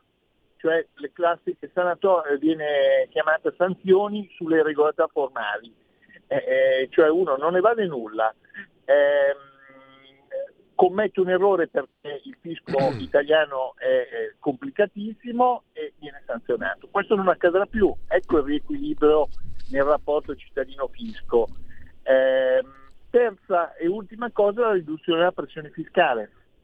Tutte e tre assieme queste linee guida, questa visione futura del fisco italiano, cosa comportano? Comportano che il fisco diventerà concorrenziale rispetto all'evasione, cioè eh, tra essere fuori regola, evadere le tasse e essere in regola sarà conveniente essere in regola perché? Perché avremo un sistema semplice a bassa tassazione con un rapporto equo tra cittadino e fisco. Cambia proprio la eh, prospettiva eh, fiscale e, e, ecco perché mm. è un grande cambiamento. E perché questo? Sì. Perché? Perché l'evasione in questi 50 anni, io faccio commercialità da 30, ma l'ultima riforma è di 50 anni fa, e, in questi 50 anni si è cercato di colpire l'evasione nei più diversi modi, quindi complicando il fisco, alzando le, le tasse, eh, facendo i blitz, legge manetta agli evasori, si è visto di tutto, tranne, tranne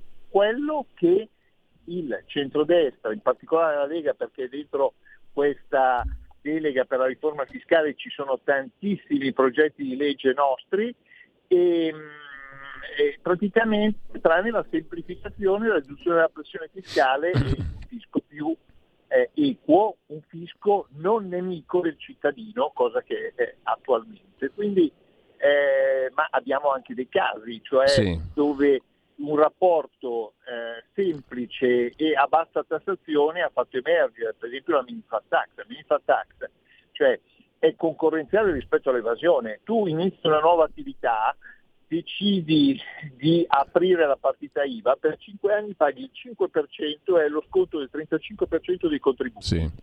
Cosa comporta? Comporta, ma perché io devo rischiare di eva- con l'evasione di prendere delle sanzioni elevatissime quando pago per 5 anni il 5% e dopo 5 il 15%. Quindi un eh, eh, ampliamento delle imposte che si incassano perché sostanzialmente eh, diventa conveniente essere in regola.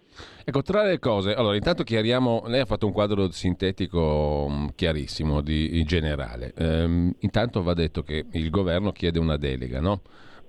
il Parlamento approverà certo. questa legge delega che delega il governo a, comp- a, com- a compiere, a realizzare questa riforma. Questo dal punto di vista metodologico. L'orizzonte mi sembra spalmato sull'intera legislatura, se non, se non capisco male. Allora, no? funziona così. Eh, adesso la legge delega è stata approvata ieri dal Consiglio dei Ministri, sono 30 pagine, 21 articoli, mm. va in Senato, eh, verrà, eh, potrà anche essere modificata, certo. eccetera, mm. dal, dal Senato dopodiché viene alla Camera, eh, viene approvato, dopodiché ci saranno 24 mesi per tradurre tutto ciò che è scritto nella sì. legge delega in decreti attuativi, quindi 24 mesi.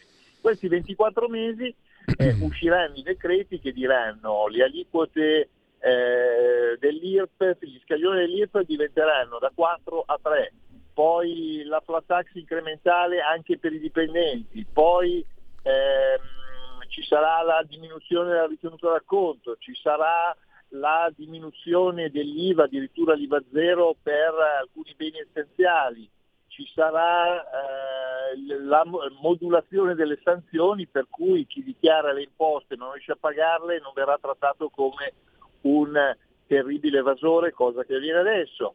Ci sarà eh, le, tutti gli adempimenti fiscali verranno sfoltiti, le scadenze verranno accorpate, sì. finalmente a, ad agosto e a dicembre non si riceveranno cartelle esattoriali, poi eh, le scadenze ad agosto la gente potrà andare in ferie senza essere angosciato dalla scadenza fiscale eh, eh il giorno eh, il giorno 16 di agosto, 20 di agosto, ecco questo per dare l'idea cioè un fisco un po' più semplice, un mm. po' più alla portata di tutti, ehm, sì. un fisco che rilancia anche l'economia e che sostanzialmente permette di, ehm, permette di eh, anche spingere l'innovazione, la crescita, perché per esempio ci saranno degli eh, incentivi a chi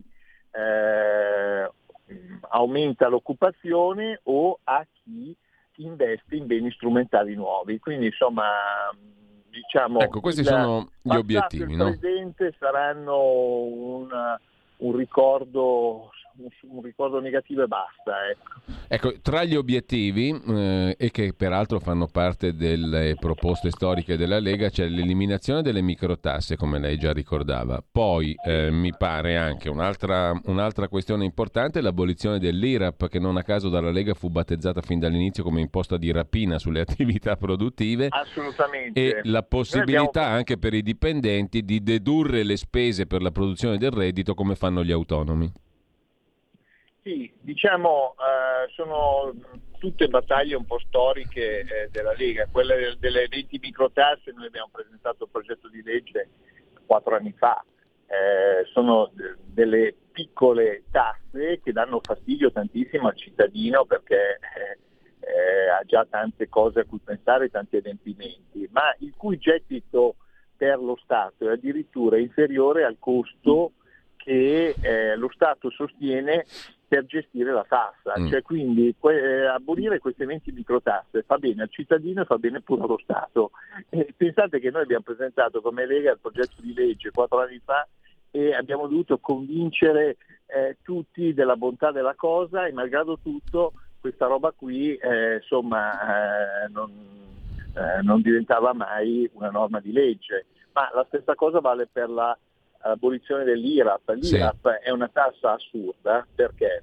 perché sostanzialmente uno si paga anche se uno in perdita. Quindi immaginiamoci, uno è già in situazioni di difficoltà perché ha una perdita di bilancio e eh, questa eh, norma di legge eh, inventata dal ministro Visco, cioè che eh, insomma sappiamo collega. tutti che aveva, aveva sostanzialmente eh, l'idea che eh, insomma, bisognasse tassare anche le situazioni di perdita, no? cioè, quindi bisogna avere anche diciamo, in qualche modo eh, un'idea terribile del, del, delle attività economiche. Comunque sta di fatto che questa IRAP è già stata abolita grazie alla Lega nell'ultima manovra di bilancio per ditte individuali, lavoratori autonomi, impresa familiare e adesso verrà estesa l'abolizione anche a società piccole in nome collettivo, studi associati e società tra professionisti e poi verrà sostanzialmente sparirà mm. per le grandi che eh, verrà accorpata all'IRES. Ma sostanzialmente questa è una grande semplificazione perché immaginiamoci che la dichiarazione dei redditi per metà è l'IRAP. Quindi se abolisci l'IRAP eh, praticamente abolisci metà della dichiarazione dei redditi, rendi tutto più semplice. Ecco, l'IRAP però purtroppo è stata al finanzi- legata scusa, al finanziamento del servizio sanitario, no? per cui c'è stato sì, questo, infatti... questo, ricatto, se io ti abolisco l'IRAP non ti do più la sanità, finalmente ce la leviamo di torno questo ricatto. Sì, è uno dei motivi, questo dell'abolizione dell'IRAP, è uno dei motivi per cui sono contentissimi eh, gli artigiani, i commercianti, le piccole attività, eccetera, eccetera. E non è completa, eh, almeno fino alla scorsa settimana. Adesso mi sembra che eh, abbiano cambiato idea leggendo eh, attentamente la delega, però eh, non era contenta Confindustria. Perché? Perché ovviamente le grandi aziende, l'IRAP, viene sommata all'IRES, scompare però non scompare in termini di gettito perché viene sommata all'IRES. C'è un grande, una grande però semplificazione perché? perché le grandi aziende facevano i calcoli delle imposte IRES e i calcoli delle imposte IRAP, doppio calcolo, tra l'altro tutti diversi, cioè perché in Italia siamo veramente, eh, cioè quando eh, il ministro Visco si è inventato l'IRAP, ha inventato anche due calcoli mm. totalmente diversi. Quindi è veramente eh, scom- il fatto che scompaia l'IRAP è veramente un sospiro di sollievo per tutti quelli che vedono eh, in modo terribile eh, lo stato della complicazione fiscale italiana. Tra l'altro questa complicazione fiscale genera dei problemi enormi perché tante aziende che vorrebbero investire nel più bel paese del mondo, che è l'Italia, praticamente eh, non lo fanno perché? perché siamo complicatissimi dal punto di vista fiscale e se tu sbagli e non sei un evasore, vieni martellato eh, con delle sanzioni che in certi casi arrivano quasi anche a chiuderti l'azienda. Questo è, è perché nel passato abbiamo avuto dei casi di eh, aziende che hanno interpretato male ma in buona fede eh, il fisco che come dicevo è complicatissimo e hanno preso delle sanzioni che eh, a momenti gli fanno chiudere l'azienda che poi sono riusciti in qualche modo anche a, a, a spiegare che se la, la, norma è complicata ed è leggibile è chiaro che non è colpa loro. Però questo è per dare l'idea che eh, noi dobbiamo andare verso sistemi semplici a mm. bassa tassazione per far sì che le aziende, che, eh, con le aziende, se noi aiutiamo le aziende aiutiamo anche i dipendenti delle aziende, le famiglie delle aziende, quindi ovviamente eh, la crescita economica, quindi quando un paese cresce eh, va bene per tutti. Ecco, poi infatti non riesco neanche molto a capire la polemica dei sindacati, eh. devo dire. Ma questo è un no sì. a prescindere, diciamo, perfino Nicola Rossi che citavo prima dice una posizione surreale, comica comica o tragica, sì, comica, dipende dai punti di vista. Però insomma, eh, al di là di questo, però, eh, le rubo ancora, le rubiamo anzi qualche minuto perché mh, mm, eh, ehm, parlavo prima dell'aliquota unica o, o, flat tax anche per tutti, no? l'obiettivo sì. finale. Qui io vorrei venire fuori dal feticismo della flat tax perché parlavo prima di Svizzera, proprio mm, stavo rileggendomi alcuni, alcuni documenti che riguardano il sistema fiscale svizzero, che è un sistema completamente imparagonabile al nostro perché è uno Stato federale, ci sono più livelli dal comune al cantone appunto al tributo federale. È molto complicato anche da un punto di vista strutturale, non è semplicissimo. Quello che è, diciamo, è palese e evidente è che là si pagano molte meno tasse, no? Questo è chiaro. Per cui non c'è sì. questione di dire flat tax eh, sì no. Eh, perché in, in Svizzera, per esempio, le aliquote sono numerose. Fatto sta però che l'aliquota massima è un quarto della nostra. Tutto dipenderà da che livello diciamo, avranno le aliquote e eh, se ce n'è una o se ce n'è tre, poi dip- non è quello il punto, no? non so se mi sono spiegato. Cioè non bisogna essere feticisti, bisogna comunque arrivare all'obiettivo, cioè a pagare meno tasse. Ma pagare meno tasse ci, ci, veng- ci viene detto che poi significa sacrificare lo Stato sociale. Ora, non si potrebbe fare un salto ancora culturale dicendo ok, io lo Stato sociale te lo riduco pure ma ti lascio in tasca un sacco di soldi, così ci pensi tu.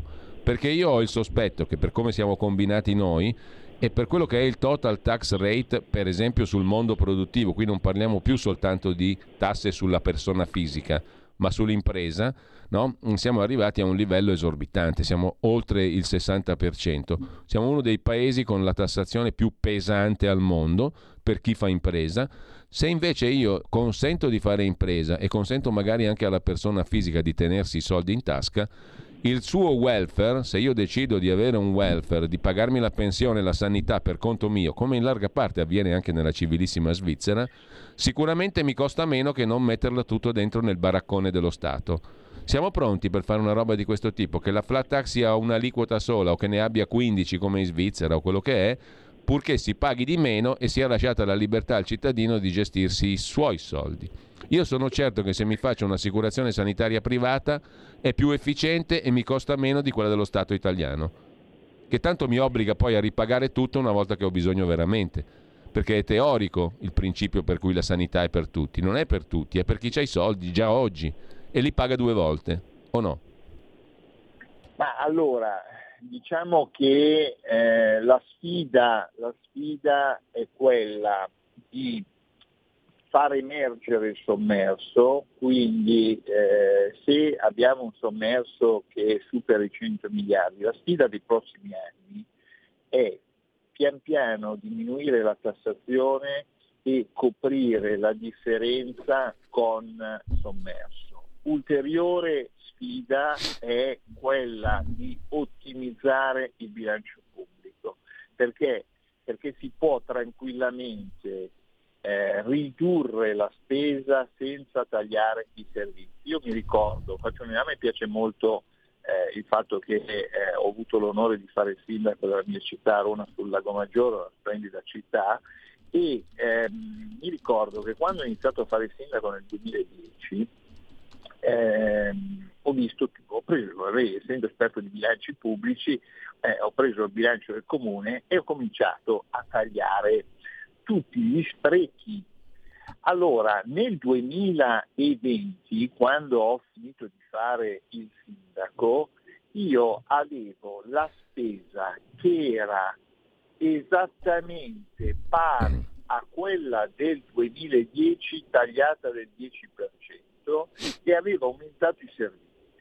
Allora, qui noi abbiamo un governo coeso di centrodestra mm. che può lavorare molto bene no? e sta già lavorando molto bene per far sì che anche finalmente si vada a vedere spesa per spesa dove stanno gli sprechi, perché in un bilancio dello Stato, se in un piccolo comune come Arona, io sono riuscito a tagliare del 10% mm. la spesa nel 2010 e a mantenere la spesa uguale nei dieci anni, vuol dire, e non, e non, e non siamo Mandrake, non siamo Superman, non siamo nessuno, eh, vuol dire, immaginiamoci nel bilancio dello Stato, quindi noi dobbiamo da un lato far emergere il sommerso e lo faremo con semplicità di calcoli, semplicità di fisco e riduzione della pressione fiscale. Faccio un esempio, un altro esempio, a me piace sempre fare degli esempi. Prendiamo, eh, eh, ma ce lo ricordiamo il sommerso che esisteva nei canoni di locazione, cioè la gente che affittava in nero perché la tassazione era elevatissima. Adesso è quasi scomparso il sommerso nei nelle locazioni abitative con la cedolare secca, è quasi scomparsa. E tenete in considerazione che è stata abbassata l'aliquota in certi casi dal 43 al 21, dal 43 al 10. Cioè, eh, questo è per dare l'idea, il sommerso è quasi scomparso nel, nel, nell'affitto abitativo, anche perché uno eh, rischia di prendersi in casa una persona in nero quando la tassazione è bassissima è molto semplice, preferisce essere in regola. Cioè il futuro deve essere questo, questo deve essere un rapporto corretto tra cittadino e fisco dove uno non debba eh, diventare Einstein per, per studiare le norme fiscali italiane. Questo è quello che deve accadere. Ecco, questa delega per la riforma sì. fiscale va in quella direzione. Ecco, eh, l'ultima questione, mm, poi avremo modo naturalmente in tutte queste settimane, mesi prossimi, lunghi mesi di mm, approfondire la questione mano a mano, no? perché è un cantiere molto certo. lungo e complicato e anche molto promettente, come ci ha spiegato lei stamattina. Eh, il mio modello rimane quello lì, quello svizzero. Io sono un sognatore, caro onorevole Gusmero. lei, lo be- lei, lo conosce bene perché è lì vicino al confine, no? Quindi sì, sono a 30 km. Lo conosce perfettamente. Quindi lì hanno tante aliquote, ma la più alta, ripeto, è un quarto della nostra. A me piacerebbe. Neanche, ne voglio anche 10 di aliquote fiscali, purché il massimo sia l'11,5 o poco più, come c'è in Svizzera. Comunque, lasciamo perdere la Svizzera. La, la, la Svizzera, diciamo, mi dà lo spunto per chiederle un'altra cosa cosa, visto che è partito anche il cantiere dell'autonomia regionale. L'autonomia regionale, le famose 23 materie sulle quali le regioni possono esercitare le loro competenze in prospettiva, richiede anche un'autonomia fiscale, perché quello dice la Costituzione. No? Sì. Eh, ogni materia devoluta, tra virgolette, è accompagnata dall'autonomia di entrata e di uscita no? per gestirla. Come si accompagna questa delega fiscale con il processo parallelo dell'attribuzione anche di responsabilità fiscali, quindi chiamiamolo federalismo fiscale alle regioni? Ma allora c'è un articolo proprio dedicato a questo in cui sostanzialmente si fa riferimento proprio al federalismo fiscale, quindi anche da quel punto di vista ci sarà uno spostamento, pensiamo per esempio agli immobili D che attualmente i fabbricati D vengono incassati, vengono, i soldi vengono trattenuti dallo Stato. No? Ecco, quindi la logica sarà come eh, per l'autonomia dare responsabilità ai territori. Dare responsabilità ai territori perché, perché anche qui eh, sono, il, il, raffronto tra delega fiscale e autonomia eh, facile anche. Allora sono decenni che abbiamo sommerso e sommerso alla fine danneggia tutti. L'abbiamo combattuto in mille modi tranne con la semplificazione e la riduzione della pressione fiscale. Per l'autonomia la stessa cosa. Sono decenni che il Sud è, è, è diciamo, purtroppo eh, indietro rispetto al nord. Eh, io fossi eh, un eh, cittadino del sud sarei arrabbiatissimo e vorrei assolutamente svoltare con l'autonomia, perché sono decenni che eh, hanno anche lì fatto di tutto per far sì che il sud, che, eh, che è un territorio meraviglioso, eh, ma eh, non si è mai riuscito a farlo eh, in qualche modo crescere, a eh, far crescere l'occupazione, il lavoro, l'economia e quant'altro. Allora, eh, proviamo a farlo con l'autonomia, con la responsabilità, con tutto quello che riguarda per esempio l'utilizzo dei costi standard e quant'altro. E, e io credo che addirittura eh, dovrebbe, ma io vedo tantissime persone eh, amiche del sud che vogliono l'autonomia, perché vogliono avere la possibilità di vivere in quei territori con un'economia che tira esattamente come il nostro. Con l'ultima cosa, poi ci salutiamo veramente, vorrei chiudere, visto che la sua intervista sul eh, quotidiano Il Tempo, eh, di cui parlavamo prima, pagina 5, eh, e, mh, mm, incornicia anche un piccolo pezzo che mi ha fatto sorridere, un po' amaramente come spesso accade per i sorrisi all'italiana, no?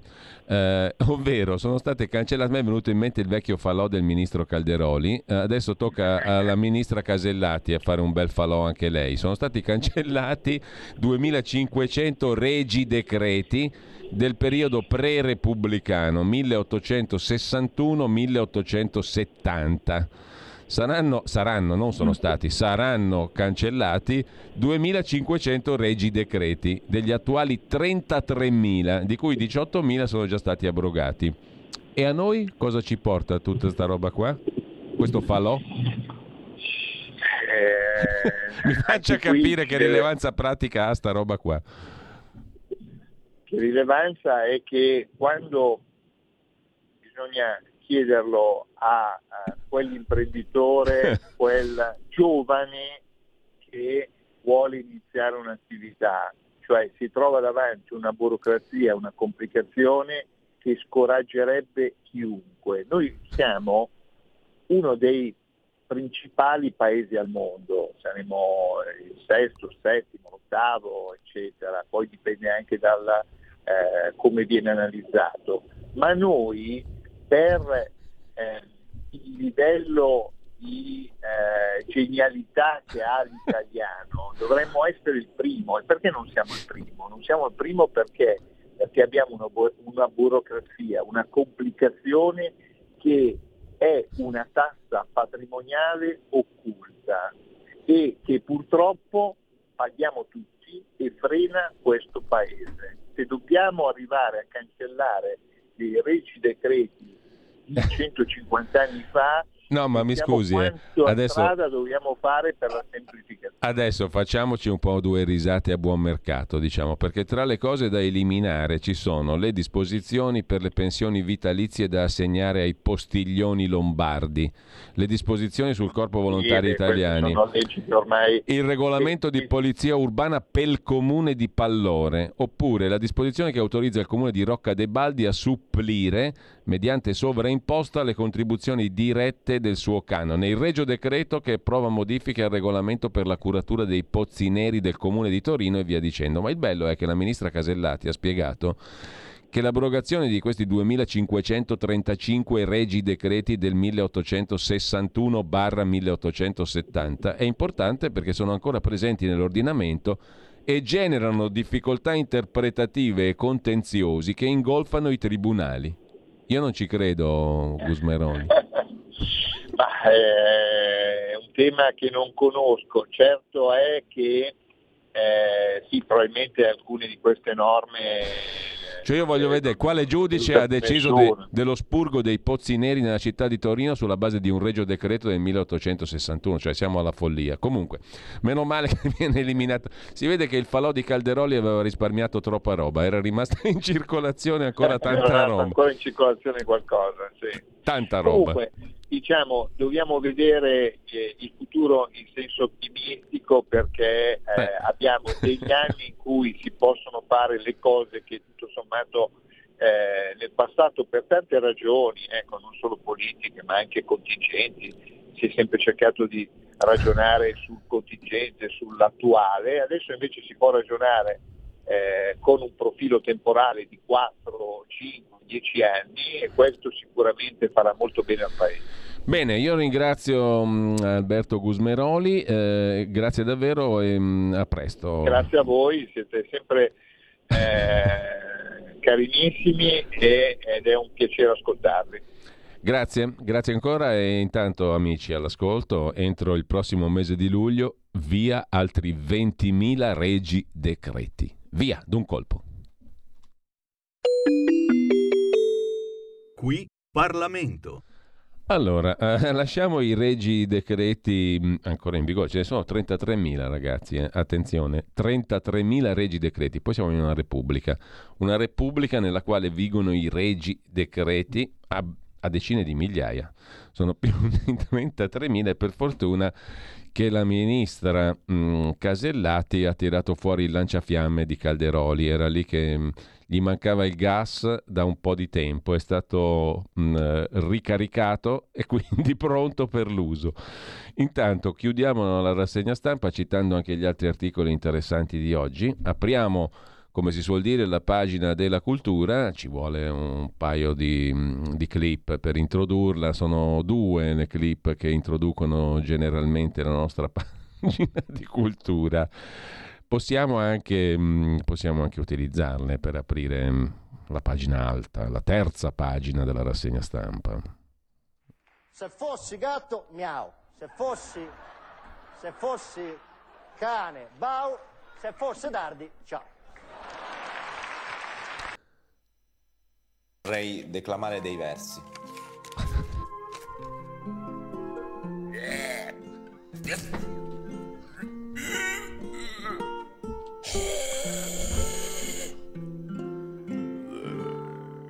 Sono versi bellissimi, immortali, gli immortali versi di Macio Capatonda e prima ancora Brunello Robertetti alias Corrado Guzzanti. Jac Jacovitti fu un cartoonist sublime, la recensione su Italia Oggi firmata da Cesare Maffi, anarchico di centro, nemico di tutte le dittature, Benito Iacovitti, popolarissimo fumettista, cui si deve tutto, dalle gigantografie ai caroselli, dalla pubblicità, una miriade di personaggi, dal diario Vit al geniale Cocco Bill, ha sempre fatto parte a sé, è sempre stato un solitario, è trascorso un secolo dalla nascita di Benito Iacovitti sarà celebrato in una mostra al Museo Maxi di Roma in autunno. Intanto su di lui arriva un volume biografico, un volumone. Stefano Milioni, Edgardo Colabelli, mm, eh, Pierluigi Pellegrin ne ha parlato recentemente, Cent'anni con Iacovitti, prefazione di Vincenzo Mollica, Balloons Art, pagine 210 su Italia Oggi.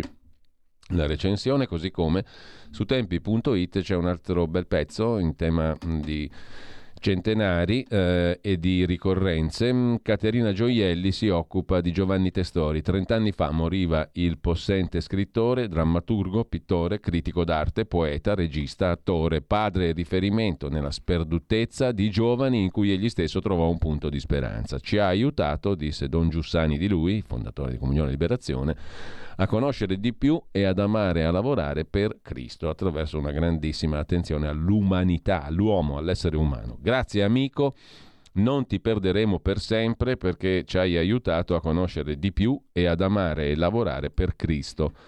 A chi mai parlava Don Luigi Giussani quando pronunciò questa omelia per il funerale di Giovanni Testori, afferrato da Cristo una mattina presto di 30 anni fa? Parlava a noi qui e ora e lì allora, scrive Caterina Gioielli.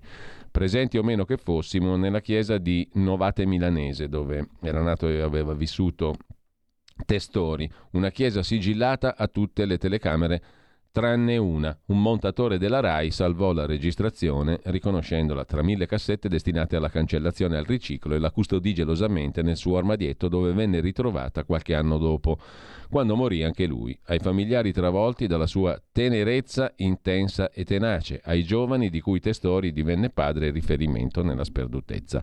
Giovanni Testori, se vi capita leggetene qualcosa. Intanto un altro un altro grande, Dino Buzzati, è interpretato da un finissimo attore eh, che è Joele Dix. L'attore milanese porta in scena con leggerezza e con profondità i racconti ineffabili e familiari dello scrittore bellunese, il giornalista Dino Buzzati, rileggendoli alla luce del Coelet biblico. Tutto è vanità. Anche in questo caso c'è una bella recensione su tempi.it a firma di Piero Vietti. L'abbiamo visto con colpevole ritardo, ma il tour, che era iniziato già a novembre scorso per la verità, a Belluno, dura ancora fino a fine aprile. Settimana prossima in Friuli, poi Piemonte, altre date al nord, ultima tappa a Varese. Lo spettacolo si chiama La corsa dietro il vento. È l'ultimo spettacolo di Joele Dix, dedicato a Dino Buzzati, l'inventore di racconti perfetti, dice Joele Dix, che non solo ti avvincono perché vuoi sapere come vanno a finire, ma ti lasciano sempre un segno dentro, ineffabile ma familiare. Scrittore, giornalista, pittore, poeta bellunese, di cui l'anno scorso si sono celebrati i 50 anni dalla morte, Dino Buzzati è uno che si ama o si odia. Soprattutto, scrive Piero Vietti su tempi.it, Buzzati è uno che deve essere incontrato, non si può spiegare o studiare, infatti è studiato pochissimo nelle nostre scuole, considerato a torto, noioso, monotono, pessimista. Joele Dix lo ha incontrato a 12-13 anni, l'età perfetta per restarne segnato. In questo spettacolo, La corsa dietro il vento, Dix non prova né a spiegare né a esaurire Dino Buzzati, regalando un'ora e mezzo abbondante di racconti, per lo più minori, messi in scena insieme alla brava Valentina Cardinali. Buzzati è uno scrittore che per tutta la vita ha raccontato sempre la stessa cosa, ma in modi così diversi e unici che può essere letto con un'infinità di chiavi differenti. E la chiave scelta da Joele Dix viene svelata a metà spettacolo, quando lui e la Cardinali interpretano i personaggi di La corsa dietro il vento, tratto dai 60 racconti. Vanità delle vanità, tutto è vanità e correre dietro al vento. Non c'è alcun guadagno sotto il sole. È il Coelet biblico, il libro di Coelet, è il filo rosso dei racconti scelti da Joele Dix, attore di religione ebraica, per farci conoscere il suo Buzzati, scrive il quotidiano, il settimanale, anzi, Tempi. E mh, mm, promette di essere piuttosto interessante questo spettacolo appunto di Joele Dix che magari riusciamo anche a, ma- riusciamo anche a mandare un, un pezzettino un, una clip così come compare dalla pagina YouTube dell'attore milanese dello stesso Dix. Una pallottola di carta. Un pezzo di foglio accartocciato che cade da una finestra è l'oggetto che dà avvio alla corsa dietro il vento, spettacolo di e con Joele Dix, ispirato ai racconti di Dino Buzzati, di cui quest'anno ricorrono i 50 anni dalla morte. I suoi racconti in particolare che mi hanno accompagnato fin da quando ero ragazzo sono racconti che appassionano, cioè sono racconti dei quali vuoi sempre sapere il finale, però sono anche racconti che rimandano a qualcos'altro. Una scrittura, quella di Buzzati, formidabile figura di giornalista, scrittore e pittore, che cerca di spiegare le sensazioni nate dallo scorrere del tempo, dell'impossibilità dell'uomo di afferrare il futuro. Allora, sul palco del Teatro Parenti, la scena ci porta all'interno dell'officina dell'artista, con Buzzati, Joele Dix che recita a voce alta passaggi delle sue creazioni, che poi fisserà sulla carta. E l'anima, se può, libera dei dolori accumulati, spaziando sopra i tetti e le caligini del mondo, cercando le parole misteriose. Quel mistero che mai sarà spiegato alla base delle opere di Buzzati e del suo impegno a spiegare un mistero più grande, quello della vita. Allora andiamo in musica. A questo punto facciamo prima anche perché mh, mm, vi segnalo così en passant un uh, articolo mh, mm, di primo piano sul settimanale di Repubblica il venerdì, stamani in edicola, sulla brigata Wagner, di cui tanto si è discusso in questi giorni di questa settimana. Il mondo secondo Wagner, il pezzo di Rosalba Castelletti da Mosca. Un anno fa li conoscevano in pochi, con la guerra in Ucraina sono diventati famosi. Chi sono davvero i mercenari russi? Dove operano? Quanto sono davvero fedeli a Putin? Una bella inchiesta dell'ottima inviata di Repubblica a Mosca, Rosalba Castelletti. E con questo veramente ci fermiamo un attimo e poi apriamo la nostra mm, rubrica con il sussidiario.net, con Alessandro Cappello, coordinatore editoriale del sussidiario.net. Intanto sentiamo cosa ci propone Federico Borsari, che saluto e ringrazio in regia per il quotidiano appuntamento con il calendario musicale. Nat King Cole, mi par di capire. Nat King Cole eh, muore il 15 febbraio del 1965 a Santa Monica, ma nasce oggi il 17 marzo del 1919 a Montgomery in Alabama.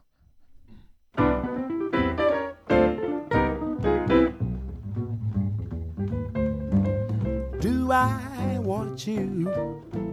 Oh my, do I, honey? Did I do? Do I need you? I, honey? Did I do? I'm glad that I'm the one who found you. that's why I'm always hanging around you. Do I love you?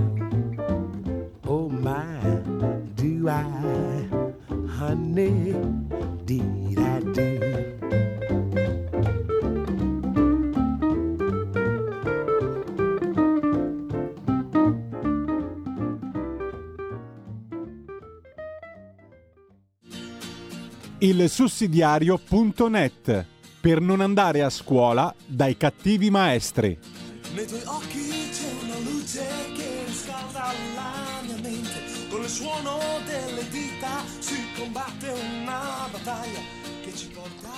Eccoci qua, abbiamo citato stamani l'home page del sussidiario.net in rassegna stampa perché fa una bella sintesi delle quattro riforme sulle quali scommette il governo, il fisco, il ponte, l'autonomia e il riordino del Ministero dell'Economia e delle Finanze. Abbiamo parlato poi stamani anche con Gusmeroli della riforma fiscale, il cantiere è più che mai corposo. Uh, un altro tema di primo piano è quello di cui parleremo con Alessandro Cappello, coordinatore editoriale di sussidiario.net, che dovrebbe essere in collegamento con noi. Buongiorno Alessandro, grazie. Buongiorno Giulio. Allora, il tema di cui parliamo stamani principalmente è dedicato a una questione della quale ci si occupa tutti i giorni l'emergenza cosiddetta, che non è un'emergenza, ormai migranti. Mm, sul sussidiario è comparso un paio di giorni fa un, un'intervista, una conversazione con Stefano Piazza, giornalista ed esperto di sicurezza e di terrorismo che mm, parte da un dato che abbiamo letto poi in questi giorni, ovvero il, lo scenario mm, che proviene da fonti dei servizi per cui dalla Libia, non parliamo neanche della Tunisia che è un altro fronte caldissimo, uh, dalla Libia sarebbero in partenza possibilmente o comunque si stima che possano partire 685.000 persone mh, mm, pronte ad arrivare o a tentare di arrivare in Italia. Significa sette volte in più rispetto agli arrivi del 2022. Mm? Eh, e mh, mm, vogliamo partire da questo numero? È, ve- è vero? È, è affidabile? Certo, io penso, penso Giulio che i nostri 007, che sono servitori dello Stato serissimi, se lanciano degli allarmi hanno certamente delle ragioni fondate. I servizi appunto hanno prospettato al governo italiano uno scenario veramente drammatico, che è quello che dicevi tu eh, pochi attimi fa, e cioè di quasi 700.000 persone pronte a partire dalla Libia. E questo credo che è un fatto che dovrebbe essere valutato con più attenzione credo soprattutto dall'opposizione, perché questo una, potrebbe liberarsi davvero una, una, una, bomba, una bomba vera e propria. E quindi mi chiedo, e anche nell'articolo Piazza eh, si domanda se di fronte a, questa, a questo drammatico scenario non sia arrivato il momento, almeno su questa questione, eh, il momento eh, che ci si debba unire, indipendentemente dal, dall'essere al governo o all'opposizione, ci si debba unire come paese per essere ancora più efficace a livello europeo. Perché so. oggi il grande assente in, questo, è l'Europa. in questa situazione è l'Europa, è l'Unione Europea. Tra l'altro nota Piazza che le prime cinque nazionalità di richiedenti asilo in Italia non vengono da paesi in guerra. Hm? E questo è un dato di fatto, quindi non è eh, detto che siano profughi. Non hanno titolo per essere profughi perché non vengono da paesi in guerra. Ciò nonostante tu te li ritrovi sui barconi che arrivano, eccetera. Certamente, ehm, certamente. E questo richiama in causa ulteriormente quella famosa Europa che su questo tema non c'è. Come però mi pare di capire che l'appello all'unità tra le forze politiche in Italia sia un'altra utopia, cioè una cosa che non c'è. Parlavamo poco fa della riforma fiscale, dovrebbe essere nell'interesse di tutti avere un sistema fiscale più giusto, meno pesante, equo, che sono i propositi che si, che si propone il governo, no? è ciò che si propone il governo.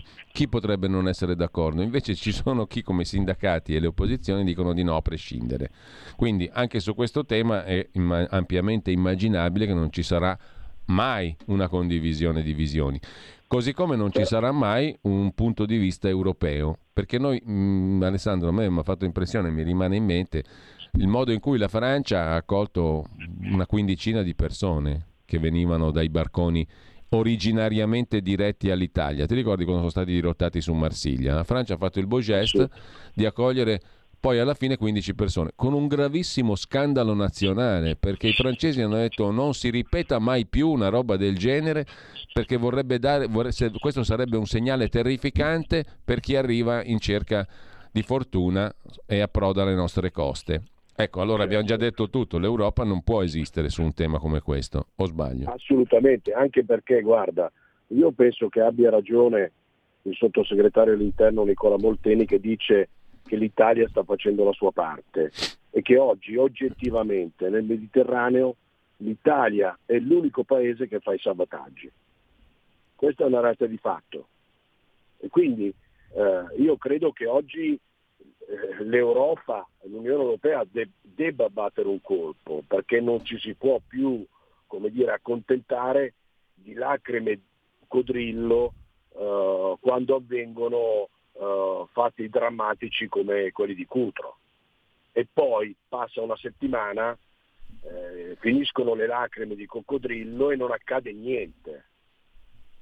Io credo che invece su questo tema, anche ritornando come dire, alla situazione nostra, politica del nostro paese, mm. io credo che su questo tema non si debba speculare. Stiamo parlando di persone che muoiono nel Mediterraneo, non si può speculare politicamente su un tema così eh, enormemente grande, epocale. E quindi io penso che non si debba come dire, avere l'obiettivo su questo problema di far cadere il governo o di andare a, a dire, a cercare di racimolare qualche voto eh, elettorale. Su un tema così ci si debba unire perché nel caso in cui ci, fosse, eh, ci fossero mh, come dire, ancora di più un'invasione di migranti, eh, bisogna tenere presente che questo può voler dire il pericolo di infiltrazioni terroristiche maggiori, ancora maggiori quindi con una ripercussione sulla sicurezza del nostro paese e anche dell'Unione Europea eh, importante. E quindi questa è, un, è, è, un'emergenza nazionale come paese. E quindi su una cosa così non ci si può dividere. Ecco Alessandro. Bisogna cercare di trovare, come dire, eh, di fare la politica vera, quella che è fatta anche di, di compromessi e di unità in modo tale da poi essere più efficaci eh, sui tavoli dell'Unione Europea, sui tavoli a Bruxelles, perché io non credo che, un tema così, che un tema così a Bruxelles debba essere affrontato con dei tempi, eh, come dire, eh, lenti rispetto ad altri problemi del tipo la, l'auto elettrica, del tipo le case green. Qui stiamo parlando di persone che muoiono, sono morte più di 20.000 persone nel Mediterraneo, indipendentemente dalla, dai colori politici dei vari governi, perché sono morti persone con eh, i governi giallo-rosso, con i governi giallo-verde, con i governi tecnici. E quindi io credo che su questo eh, ci si debba muovere perché bisogna fare in fretta. Il Ecco. tempo significa morte. Alessandro, eh, credo che, che sia, che, sia, eh, che sia sbagliato, che sia ingiusto. Allora, nell'intervista, nell'intervista su sussidiario.net Stefano Piazza tocca anche un altro tema, quello del ruolo di alcune potenze straniere, stati come il Qatar, la Turchia e la Russia, che sono presenti nei luoghi, nelle aree dalle quali partono i migranti. No? E Piazza sottolinea che questi paesi un ruolo ce l'hanno perché usano i migranti come bombe umane per fare danno o minaccia o per fare pressione. Per esempio Erdogan usa i migranti per fare pressione sull'Europa nonostante abbia ricevuto una quantità spropositata di miliardi di euro per fare da argine. Eh, il problema però è che mh, alla Grecia si fa poca pressione, poca e nulla. Alla Spagna questa pressione non si fa, alla Francia nemmeno, alla piccola Malta neppure, la pressione diciamo che funziona è solo quella sull'Italia. Allora a quel punto mi sembra che la soluzione debba essere domestica, non europea, perché se continuiamo con sta solfa della, della soluzione europea ci ritroviamo col problema solo italiano, o sbaglio? Certo, certo. Eh, appunto, la domanda è, c'è una regia? A mio avviso è probabile che ci sia una regia. Se vai a vedere gli sbarchi eh, sono triplicati, sono passati da 6.000 a 20.000 sbarchi Eh, appunto. ad oggi. e quindi è, è chiaro che, che già il solo, il solo fatto di minacciare che 700.000 persone dalla Libia potrebbero partire da un momento all'altro per arrivare in Italia, già, questo, già questa minaccia è già una forte pressione sul nostro paese.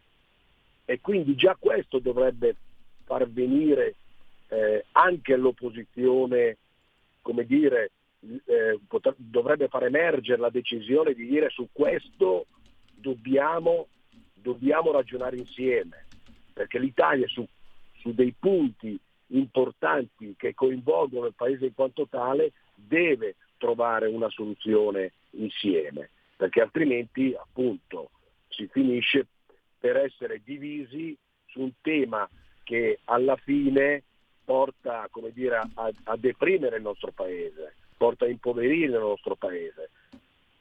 E quindi eh, hai ragione tu che è fondamentale, è fondamentale anche un'unità politica interna. E credo che su questo anche il Papa sia intervenuto in modo eh, forte e, e- e non l'ha sentito chi non ha voluto sentirlo.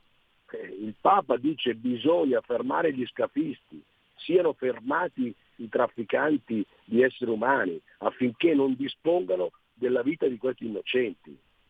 Ecco, su questo mi è sembrata interessante recentemente una intervista che è comparsa sul giornale nella quale il politologo mm, statunitense Edward Luttwak eh, diceva proprio questo. Eh, Le ONG sono complici e quindi bisogna ostacolare il lavoro degli scafisti. Come? Sabotando gli scafi e la soluzione è possibile. Non servono missili o droni. Ci sono sistemi molto più economici. Si possono facilmente reclutare libici per pochi dollari per fare questo. L'Italia ha una presenza militare in Libia, c'è una truppa lì, ci sono i servizi.